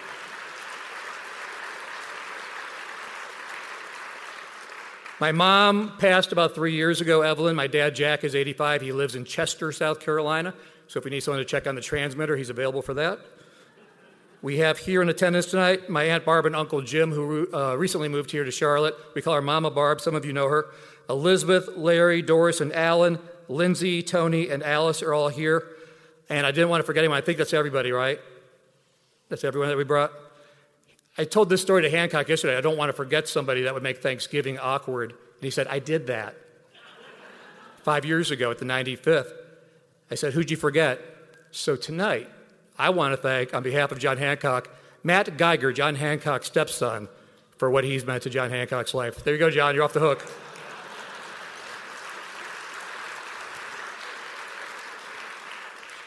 As you heard from Mick and Bill, I have a second job because I don't make enough money at my first job. 27 years of radio with uh, the Panthers, with Bill and Mick, lifelong friends, heroes of mine. Working with Bill is like singing backup for Pavarotti. You heard his voice. I mean, he's just, there's no one that creates a big moment better than Bill does. We went to Super Bowl 38 together. You know, oh, yes, Charlotte, there's a Super Bowl and you, we're in it. I mean, Bill is just, to me, just like the most iconic voice in those first 10 years, a decade of doing Panthers radio. And then along comes Mick with 17 years. And as he said, we can complete each other's sentences, uh, each other's stories. We call for each other's stories at banquet events and things like that. Uh, and I'll miss having both of them on road trips collectively here. Eugene Robinson overlapped both of their times and 17 years that he did in the booth with us, still part of Panther Talk, of course, as well as always. And uh, I know people are asking, you know, what am I doing now? I'll be back for a 28th year in the same role I've always been in. So looking forward to what's coming up, and uh, also have some other additional opportunities to tell you about, but not today, in the future. David Langton's here. I know he's sitting back that way. And uh, David, like me, will be entering his 28th year with the Panthers. We are two of three employees ever to be working every single Panther game in the history of the franchise. I hired Dave because the first five years, the rights were in house at WBT. And uh, I take credit for hiring one of the most long living employees I ever had, except I actually screwed it up because it came down to two guys. And I, they were both great. It was hard to, how do you pick one? So I picked the other guy. And he was a producer for the Tony Kornheiser show. And I thought I was done. And then a few weeks later, that guy calls me from DC and he says his fiance doesn't want to leave DC and move to Charlotte. And I'm thinking, great. I go, well, no problem. Luckily, I've got another guy just as good, uh, a little bit awkward, but I pick up the phone and I call Dave. I go, great news. That job you wanted is now available. He said, oh, I'm in Arizona now. So I go to David, sorry, I guess we'll move on. He goes, nope, I still want the job. So uh, David took the job like a trooper, drove across country in his car, and uh, here he is 28 years later. David Langton still producing every Panthers game that we've had so far. Easiest hiring in Panther history. It took me two chances to get it right. In conclusion, um, in my career overall, I've had a chance to work Super Bowls, Final Fours, the Masters, U.S. Opens, PGA Championships, NBA, national TV for CBS, ABC, ESPN, national radio play by play for college football and basketball. Uh, I've been the voice of the Charlotte 49ers, the voice of the Davidson Wildcats, Charlotte Knights baseball. I have a movie plug. I'm in a movie that comes out next week with uh, Jim Nantz and I are the opening scene of The Mulligan, which will be in theaters. And you can check that out. Rick Eldridge from uh, ReelWorks, good friend of mine, had me in the opening scene of a movie of all things happening next week. But through it all, home base has always been one Julian Price Place, a rare and special place. I'm glad to have spent 28 years there as part of their 100 year history. I can't believe a little kid listening on a transistor radio up in Ohio could end up being in the Hall of Fame of WBT, Charlotte, North Carolina. Uh, to the committee who voted me and all three of us in, uh, to everyone at Radio One who's worked so hard to make this event special and happen tonight, I thank you. I'm blessed by God. I thank you all for being my family and friends. Thank you and have a great night.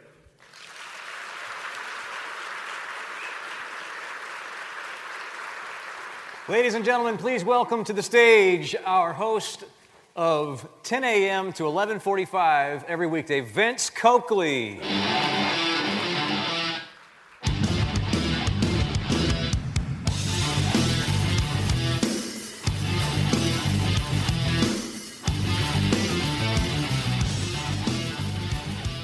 Good evening, everyone.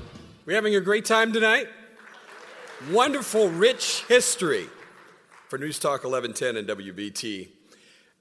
I want to share kind of a unique experience, just briefly, as a person who spent a good bit of time in radio, but also spent a good bit of time in television. Because during that time in television, I came to a point where I started eyeing the uh, other side of the fence. I saw where the grass looked like it was greener.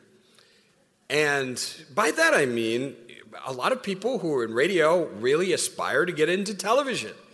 I was in television and I was aspiring to get back into what was really my first love in broadcasting, and that was radio.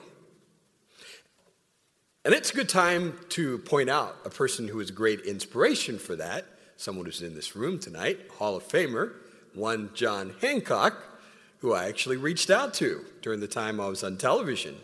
Because I told him, a part of me really wants to be in radio. One of the reasons for that, I think back to one of the broadcasts that really impacted me a great deal. How many of you remember John Hancock's Father's Day show? How many of you remember that? And the reason that was so impactful because it touched my heart, I realized this, what John was doing, was just sharing his life, sharing his heart in a way I could never do from behind an anchor chair. And that's what I wanted. That's what drove me to pursue a career that would land me at News Talk 1110 WBT.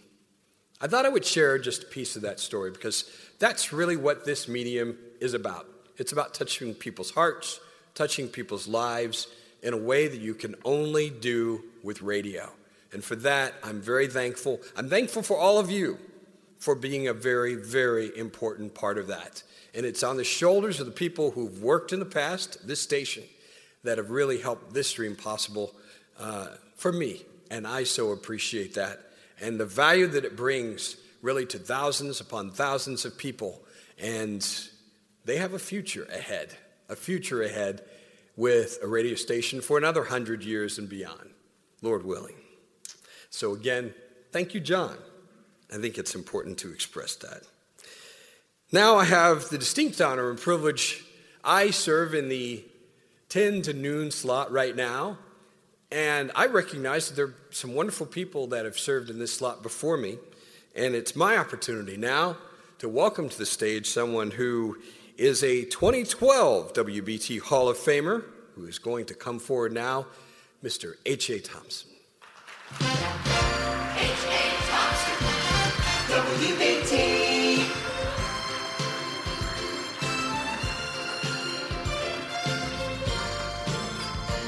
I, I talk like an old man because I am one. Thank you, Vince.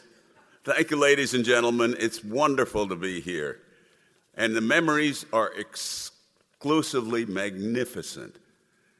I wasn't here 30 seconds when a lady came up to me tonight and said, H.A., do you remember 45 years ago, 1977? We took a chartered plane trip to Hawaii. I said, Yes, we had several of those. Those were fun events back then, and they're fun today. And she said, Look at these six pictures. And they blew me away. And she was just memorizing the pleasures and the good times that we've had all the time connected with WBT. The 100th anniversary is something extraordinary. I'm thrilled to be here. I'm thrilled to be anywhere. I was hired in 1971. A year later, we celebrated the station's 50th anniversary, and that's a fast 50 years. And my hair hasn't even gotten very gray. Yeah, and Vince knows why, too. You want to borrow some of my hair? Okay. The radio industry has had WBT as the powerhouse in the Carolinas. And we each feel personally connected to it. My 20 years at WBT was truly a gift. The 1970 management team took a risk and made a major format change that rattled everybody's cage. They never played rock and roll or had a talk show.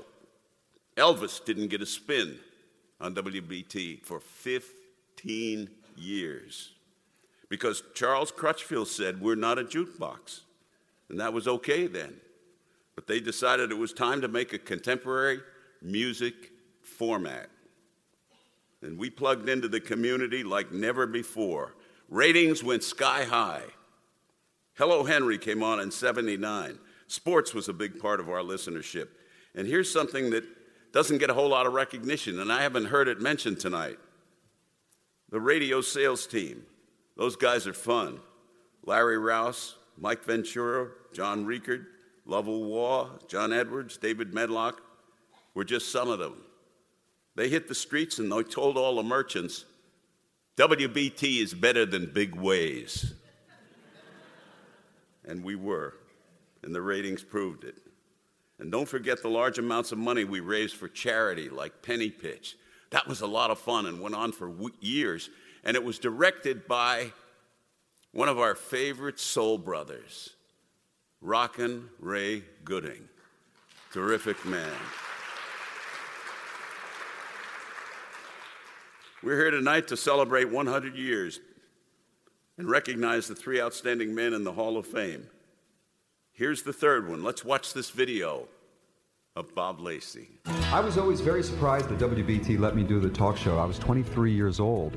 and if, if I were a manager of a radio station, I wouldn't put a 23 year old in charge of much of anything. In 1972, Bob Lacey arrived at 1 Julian Price Place and soon became one of the youngest regular on air personalities in the station's history. I really loved getting very, very close to the listeners, especially on the talk show. His first regular gig was a groundbreaking show for a station that primarily played music at the time. We may not have made a difference in somebody's life, but I just have the feeling that we cheered up a few people who were very, very lonely. Management decided to turn the 23 year old Lacey loose with a microphone and a telephone after the sun went down. It was kind of goodwill that there are, there are some good things going on in life, and maybe you take some woman who's alone in upstate New York and it's the middle of the winter and her husband died two years ago. And here's some people having a good time and she can tune in and it's not, uh, it's not television, it's happening right now. I felt really good about that. Lacey Listens became WBT's first nighttime telephone talk show. WBT, this is Lacey Listens. Let's take another call. WBT, you're on the air. Almost dropped it, Cleo. Hello? Hello, Bob Lacey. Hello there, neighbor.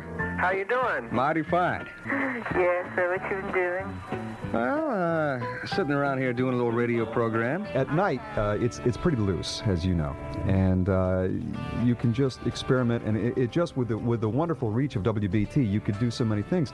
So at 23, 24 years of age, I had this wonderful, great big toy with people calling from Vermont and Key West, Florida, and all these wonderful characters, and it was a great training ground for me. Bob became very popular in short order, so much so that he was promoted to take over WBT mornings in 1975. WBT, Bob Lacey. It's 22 minutes before 8 o'clock on the Bob Lacey Good Morning Show here on WBT. If you were listening about this time or a little bit later to yesterday morning, Tall people got one reason. Tall people got one reason.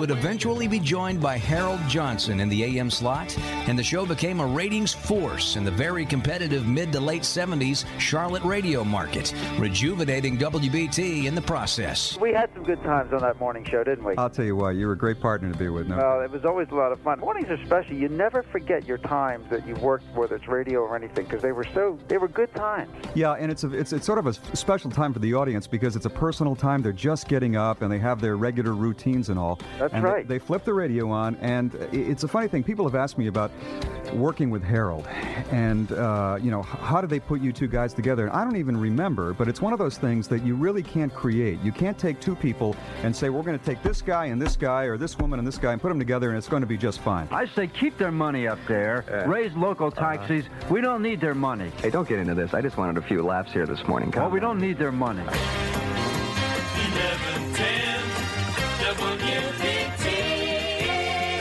18 minutes before 8 o'clock on 1110 WBT and the Bob Lacey Good Morning Show. Traffic Watch gets you to work on time with Jeff Pilot is next. Then Dr. Joe Sobel talks about our cloudy AccuWeather forecast. The amazing thing about WBT was there was Grady Cole, and then there was Ty Boyd was on uh, for 12 years, and really for me was the consummate professional. Uh, H did it for a little while, but uh, everybody just loved H in the midday so much that they felt that's where he was best uh, serving the audience, and uh, he was on for so many years. Somebody was right, and and then uh, then I came along in, in the course of uh, almost 50 years. Just just amazing. After five very successful years hosting mornings, Bob decided to leave radio, but he remained with Jefferson Pilot Communications, and he stayed in the same building too, as he moved down the hall to WBT's then sister television station, WBTV. Tonight on PM Magazine. He was paired with Maura Quinn to host PM Magazine, where he spent the entire decade of the 80s dominating early evening TV. It really is very picturesque. Yeah. So join us for PM Magazine. You're going places Monday at 7:30 on WBTV Channel 3. In 1990, Bob returned to radio and he came back down that same hall again, this time to rebuild 107.9, which was then known as WBT FM. 107.9, Sunny FM. Bob Lacey tagging along with you at 15 minutes before 10 o'clock on your way to work in the middle of at least 50 minutes of the greatest hits of yesterday and today. 107.9 Sunny FM. And that, of course, ultimately led to him meeting Sherry Lynch and the forming of the nationally syndicated Bob and Sherry Show. I should have gone on the Bob and Sherry website. You'll know that you're on the right Bob and Sherry website because you'll see your own face smiling back at you. And I just so love the Charlotte audience, uh, both with TV and in radio, uh, especially those early years. They were always so nice to me and so forgiving of somebody that, you know, does not have a doctorate in English. They forgave my failings. They, they would disagree with me politically, and they still loved me, and I still love them. It was a great place to be on the air. It still is. Even though he's no longer working in the building, he'll now always be in the building. As I'm very honored to announce that Bob Lacey will be joining the WBT Hall of Fame.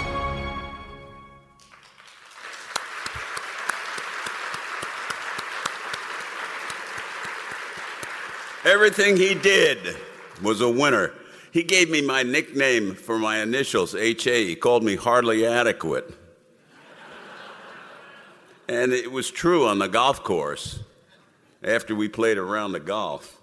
We recognized this special guy that nobody else has ever done under the Jefferson Pilot um, umbrella, and you've heard about it 50 years, and it probably hasn't happened any place in the country. 1972, he tore it up with Lacey Listens, and then it wasn't long before he went to the morning show. And I followed him at 10 o'clock. And one morning I said to him, Do you ever think about or miss Lacey Listens? And he said, I think about it every day. Because he did it all so well. The 80s, Bob jumped ship, went over to WBTV, Maura Quinn for 10 years on PM Magazine, and that ended, and BCYFM put him together with a new partner, Bob and Sherry. And they rocked and they rolled and they made it happen. And we've got memories just coming out of the woodwork tonight. And we're very proud of our friend who has done it so well. With that record, we're proud to present Bob Lacey a lifetime membership in the WBT Hall of Fame. 49, 50 years, and he doesn't look 50 years old. Ladies and gentlemen, let's welcome the newest member to the WBT Hall of Fame, Bob Lacey.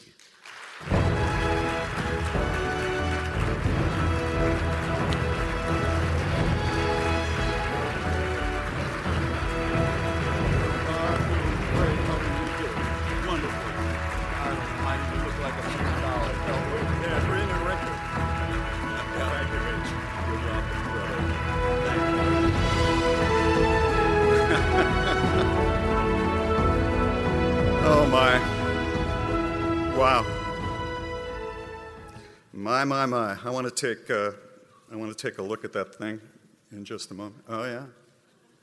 Wow, my face in bronze. I should have used more Botox, but you know, what are you going to do? What are you going to do? Mary, I think we're going to get a copy. My wife, Mary Lacey, Dr. Mary Lacey, would you stand up, dear, and wave at everybody over there for money? I, I want to get a copy of that and put it right over our bed. All right, maybe not, maybe not. I want to talk about H.A. Thompson. Does he, where is H? Did you just already go back to his seat there? Does H.A. Thompson not look 45 years old? Honest to God, he's looked 45 years old for the last 45 years. I absolutely love the guy. Um, how many people here, put your hands together, are from JP? Come on. JP slash Lincoln. Um, I just felt so wonderful about working for that company. I felt loved, protected, and uh, able to grow as an entertainer. And the main reason that was possible, I think, was because we had such great leadership. And they're here tonight. And I'm going to start with Cullie Tarleton, who was my manager in radio and then TV, and he let me go back to radio once again. And Cullie Tarleton uh, had to retire early because of a bad back. And he got that back by wheeling in so much money to that radio station for so many years. But it wasn't that hard because H and I had a 26 share, so that was uh, something that made it a lot easier. Also here tonight is uh, Rick, Rick Jackson, who, yes, you can give him a round of applause. One of the most loved men in the history of uh, WBT and beyond. Rick Jackson, you know, they say that men don't recognize things. Like my wife can tell me to go get something out of the refrigerator, like some mayonnaise, and I'm staring in there and I don't see it, and she comes right by and gets it. Uh, Rick called Sherry Lynch and I, and, and my partner of 30 years is here, Sherry Lynch. Love you, baby. And I walked into his office and uh, sat down, and I was just going, hmm, I wonder what he wants here. Sherry came in the office and looked around and started crying because the bookshelves were empty and the desk was cleared. And um, we knew at that point that he did not want to work for the next company, and he was gone. But he was a man that everyone loved so much, particularly women, because he respected women. And I hope one of these days that there is a female face that is up there, and uh, one of them may be right here. Um, the other person that I, I just can't believe that I worked with him. And I was talking with uh, Mary Lou Babb um, about how much respect I have for Jim Babb. Jim Babb was the uh, president, I, am going to call him the seat, uh, just the greatest uh, president I've ever worked for. He managed 15 radio stations and also three or four television stations, I guess three. He knew the name of every single employee, every single employee. You could sit down in the Pine Terrace and have lunch with the president, give him your ideas, he would talk to you. It was an amazing period uh, to be in broadcasting, and I just wish it for everyone. I feel so great. Thank you, Chief, for, for leading all of us. Um, what did these men have in common? They had respect for talent. Our pictures were on the wall and you walked down the hall and you just felt like a star. They knew that if they promoted the personalities, that it would come back and help the company. And over the years, it did. And I just genuinely appreciate that leadership. I'd now like to just very quickly, because someone said that uh, we should be planning the 200th uh, anniversary. I think we're almost there. So I need a drink, and uh, I think some of you do too. But let, let me do something first. I really don't want my picture in front of 100 years. and social media is a it really is, you know. Can you imagine? 100 years, jeez. Sherry Lynch has taught me that, you know, you got to be very careful. The, uh, the best, I'm not just saying this because, and I'm, I'm going to wrap this up, don't worry. Um, the best newscaster I ever worked with was John Stokes. And the best sports guy I ever worked with was Jim Szoke. And I'm not saying that because they're right over here. I'm saying that because they're that good. And it's been, it's just been wonderful. And, and Sandra is just such a terrific person to, uh, to know. I'd like to just go very quickly. I started out with the best news and the best sports. I think uh, the best duo that was on WBT during my 50 years here was Bob and Harold.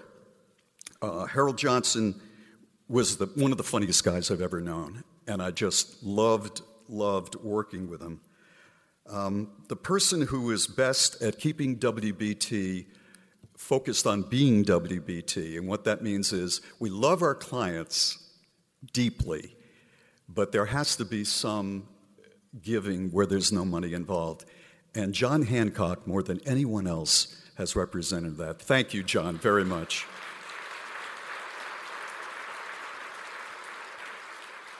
I think over the years, the funniest guy who was ever on WBT, and there are some funny guys, but in my opinion, the funniest guy who was ever behind a microphone on WBT was Don Dam Russell.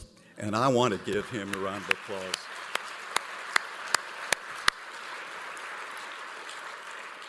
Don and I were housemates for a while, and uh, he's, he's a lovely, lovely guy, but he is as funny as can be. Uh, I want to thank Barbara Cannell, who is uh, um, uh, uh, an assistant to executives, and Mary McMillan, who designed the uh, new WBT. I want to thank Bo Thompson for putting all of this together. God bless you, Bo, carrying this on. And now, who is the best radio personality in the history, in my opinion, uh, of uh, WBT? And I gave that a lot of thought. Been a lot of guys behind that microphone. Um, my choice, and I'm not just saying this because there's sentimentality involved. My choice is Ty Boyd. I don't think anybody, I don't think anybody represented this city as it became a really nationally known city more than Boyd. Boyd was absolutely Mr. Charlotte, and it made me so nervous the first few weeks that I was in there because I had to raise my game. I walked in, and please, this is not a long story, but I walked in, and uh, it was the day I turned 22, and I went into the front entrance that many of you know, and the first person I saw was this older man with jet black hair, you could see a little, underneath a big white cowboy hat, with a red shirt and fringe, white fringe on the shirt, white pants tucked into black cowboy boots, and two 45s on his hips. You know who, who was that? Who? Fred Kirby. And for newer people, he was the singing cowboy on WBT and WBTV. He was the headliner at Tweetsie Railroad. He was the most loving man you could find. And I had hair down to here and a mustache and uh, hippie clothes. And I walked in my first day, went up that one little step into the hall, and there was Fred Kirby, who I did not know.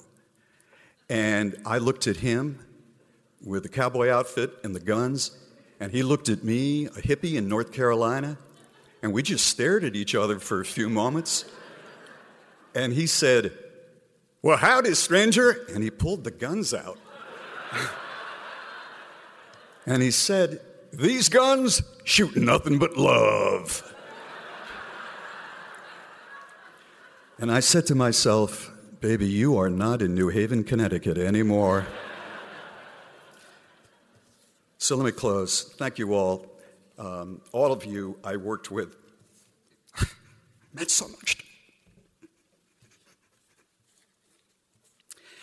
And I hope for WBT that in the future, your guns shoot nothing but love. God bless.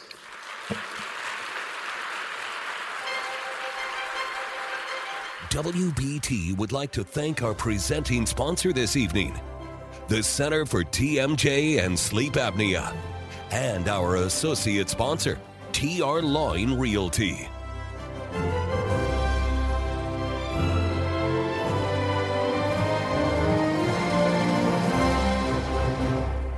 So we really are on the doorstep of 100 years. A lot closer to the doorstep than originally planned, but it's 100 years. And with that, I say, let's finish out the timeline. WBT in the 1990s saw the debuts of John Hancock, Hey there, hi there, ho there. We're as uh, Tuesday as we can be. Rush Limbaugh. And we are back. Greetings to you, music lovers, thrill seekers, conversationalists all across the fruited plain. Maura Quinn. Good afternoon, everyone. So glad you could join us. This is Maura Quinn. John Robinson. WBT Radio for me uh, gave a kid from Gaston County a chance to uh, play with some of the most remarkably talented people that have ever worked in this business. Jerry Klein. News Talk 1110 WBT. Let's go to the phones. Kelly, how are you? I'm Jerry. Oh, hey. I'm glad you called. Jerry V. NBA headlines on a Jerry V show on a Saturday. Al Gardner. At 5:30, 45 degrees on News Talk 1110 WBT, your news, weather, and traffic station. Danny Fontana. I want to say thank you to WBT. Fabulous, fabulous radio station. David Chadwick. This is a faith and values program that tries to intersect faith and values. It's always a pleasure doing the show. Thank you for listening. And Spires and Krantz. Welcome to the program. Truly, Richard and I do appreciate the heritage of, of what came before us. We really do. Now, of course, half the time we do everything we can to trash that heritage, but No, no, no. only, only you do. Mr. Bob Hope. Hi, it's Bob for Texaco Hope right here. Hey, Bob. Oh, Bob. We think that a panther is fast, sleek, graceful. Uh, we think it's a good logo for us. Quite the pandemonium at Founders Hall in uptown Charlotte, where Spotlight for NFL expansion falls solely on the Carolinas tonight.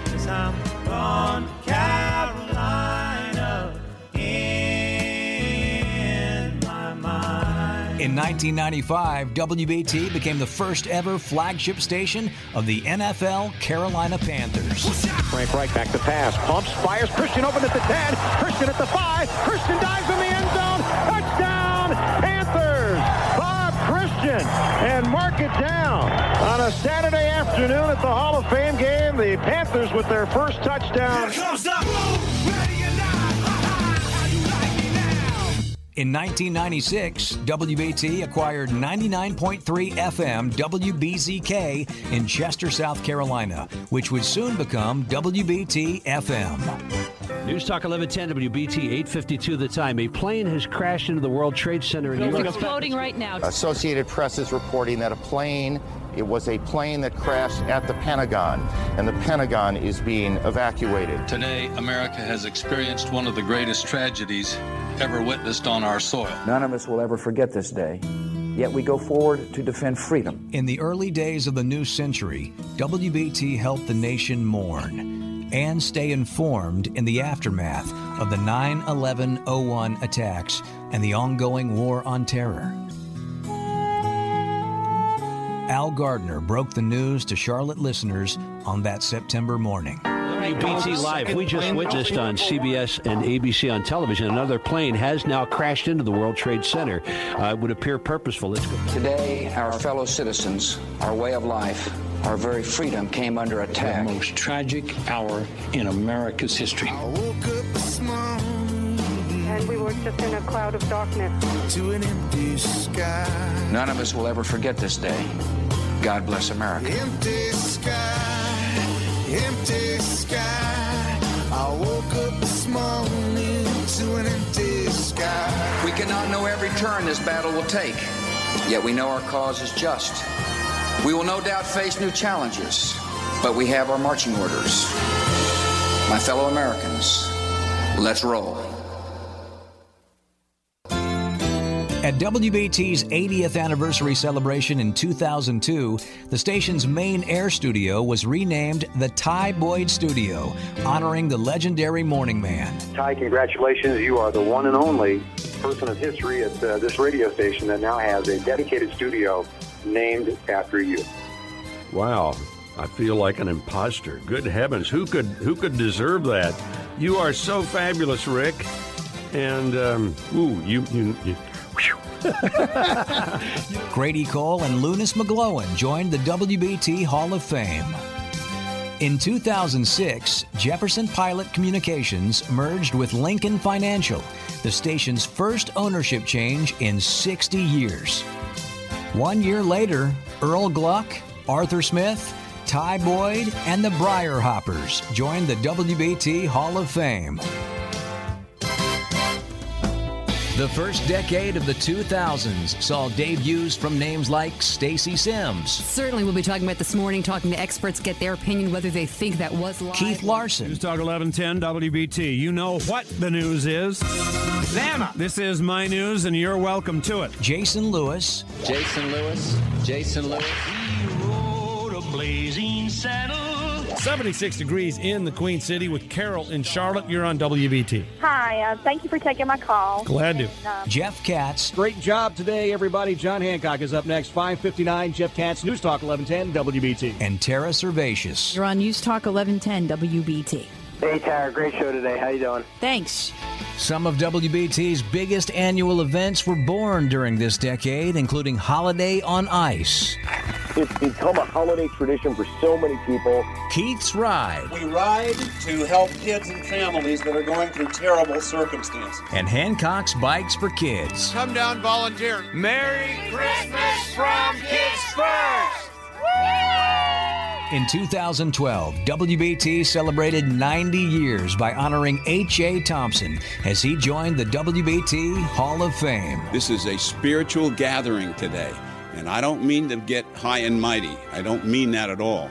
I'm just saying these kind of things don't happen in life very many places, Dougie, right? Boy, I'll say. Thank you all. Thank you, WBT. Thank you. New names in the new decade included Vince Coakley, I'm curious about what some of the issues are that are near and dear to your heart. You're concerned about the future of the country. yours truly, Bo Thompson. We are live back at Sky Show WBT election night in America continues. Bo Thompson. We are Thompson, live from the Wells Fargo Championship on News Talk. Brad and Britt. You are both credit to community. Uh, it is the Brad and Britt radio program here. I certainly appreciate the underpoint I of don't view. even and- know you. Who are you? If you support Brett Jensen, Got a lot going on today. I am coming in from the WBT newsroom, so I appreciate everyone joining us. and longtime newsman Mark Garrison began a nightly show called Charlotte at 6. Well, we start this evening with a Charlotte at 6 exclusive about a local fight over how to. There will be some Panther silver at the Golden Anniversary Super Bowl. The Carolina Panthers, champions of the NFC, are headed to Super Bowl 50 in Santa Clara, California. On February 7th, 2016, WBT broadcast Super Bowl 50 in Santa Clara, California, as the Carolina Panthers took on the Denver Broncos. Later that year, WBT was sold to Entercom Communications. In 2017, WBT celebrated its 95th anniversary, inducting Ray Gooding, Henry Boggan, and John Hancock into the Hall of Fame. There was a dream, and one day I could see it. There was a kid with a head full of doubt. A young man from a small town with a very large imagination. Lay alone in his room with his radio on, looking for another station. For Rockin' Ray Gooding, for Hello Henry Boggan, and from the bottom of my heart, thank you very much. Good morning. In the fall of 2017, It's a beautiful day in North Carolina. 14 years as Charlotte mayor. I know the game, guys. I was there. I fought the game as an outsider. Four years as NC governor. I'm going to keep exposing the game, whether you're Republican or you're Democrat. But you're having fun. I know you I'm, are. I'm having a good time with Bo Thompson. Governor Pat McCrory, Bo Thompson. Love listening to you guys. Listen to y'all every morning of my life, basically. Time to Play the Pat McCrory Show began a three year run in late morning drive. The final two years of this WBT century have not been easy ones, as a global pandemic encompassed the world and, of course, unfolded on the air. Breaking as we speak, the governor issuing a stay at home order to People can get their first or second Pfizer dose at StarMed. I, I say good morning. Uh, more appropriate phrase is uneasy morning. That is uh, where we are in America right now with this coronavirus. 2020 has certainly thrown us a number of curveballs. I was able to break the story earlier this afternoon. Yes, I um, will that- try to take it live, covering these COVID briefings. This has been a very challenging time in so many ways. Another decade brought another ownership change as Radio 1 took control of WBT, WLNK, and WFNZ.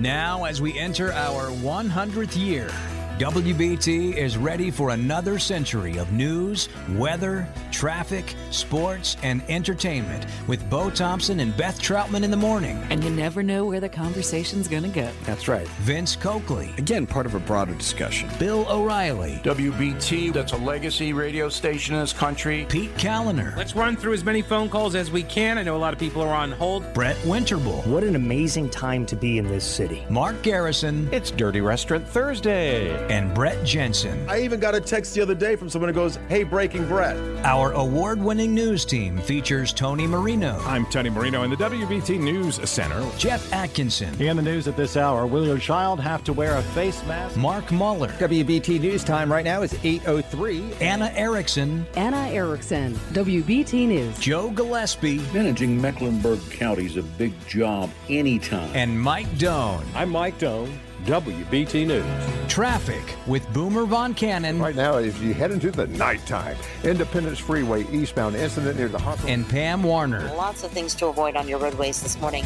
And sports with Jim Szoke. Atlanta Braves are World Series champions, winning Game Six by a score of seven. Sharon Thorsland. It's Duke taking on North Carolina at Cameron Indoor Stadium. And Ed Billick. For WBT Sports, I'm Ed Billick. From 1922 to 2022. This is the Great Colossus of the South. News Talk 1110 and 99.3 WBT.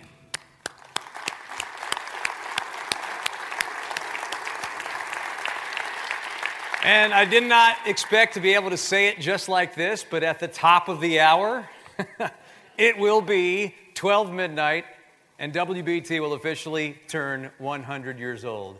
And I want to end by thanking, real quickly here, some very important people here. First of all, our presenting sponsor tonight, the Center for TMJ and Sleep Apnea. I want to thank TR Lawing Realty, our associate sponsor. I want to thank Telware, Sonny's Barbecue, the Charlotte Knights, Ty Boyd Executive Communications and Coaching, Showmars, and Rose Chauffeured Transportation. I want to thank the WBT 100 planning team, and that includes Marsha Landis, our regional vice president, who you met at the beginning. I want to thank Latoya Brody, our marketing director. I want to thank Mike Schaefer, our program director, Katrina Wiles, Debbie Quai Cook, Kiara Jacobs, Jackie Freeman, Ed Billick, Mary McDonald, Jonathan Mooney in the back, who's helped me put together the video for this entire night. Jonathan, couldn't have done it without you. Thank you so much. So many, so many people in this building love you, Jonathan. I want to thank the Briar Hoppers, Tom Warlick and friends who came tonight, WBT Hall of Famers, John Svensson and Eric Svensson. I want to make sure I and, and Stephen Lancaster, who's in the back, who uh, was headed everything at Halton Arena for what we did tonight. Thank you, everybody, for being here tonight. This has been a night that could only be 100 years for WBT, so thank you so much for being here. And our team is coming out onto the stage right now. Come on out, everybody. WBT heading into century number two. And we look forward to bringing you the news, the weather, the traffic, the sports, the politics, the entertainment, everything. And all of us, all of us here stand on the shoulders of you tonight in this room. Thank you very, very much. And while I won't be here for the 200th anniversary, we salute everybody who will. Good night, everybody.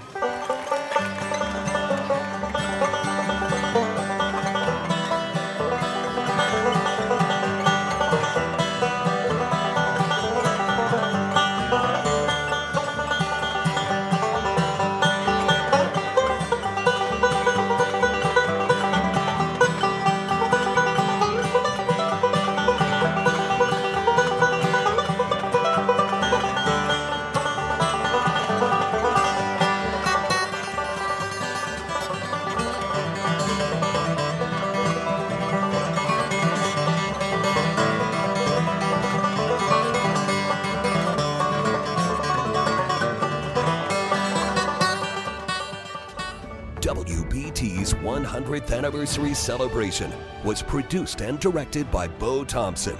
Associate producer Jonathan Mooney. Living History Moments written and performed by Mark Garrison and Narrowway Productions. And live music from the Briar Hoppers.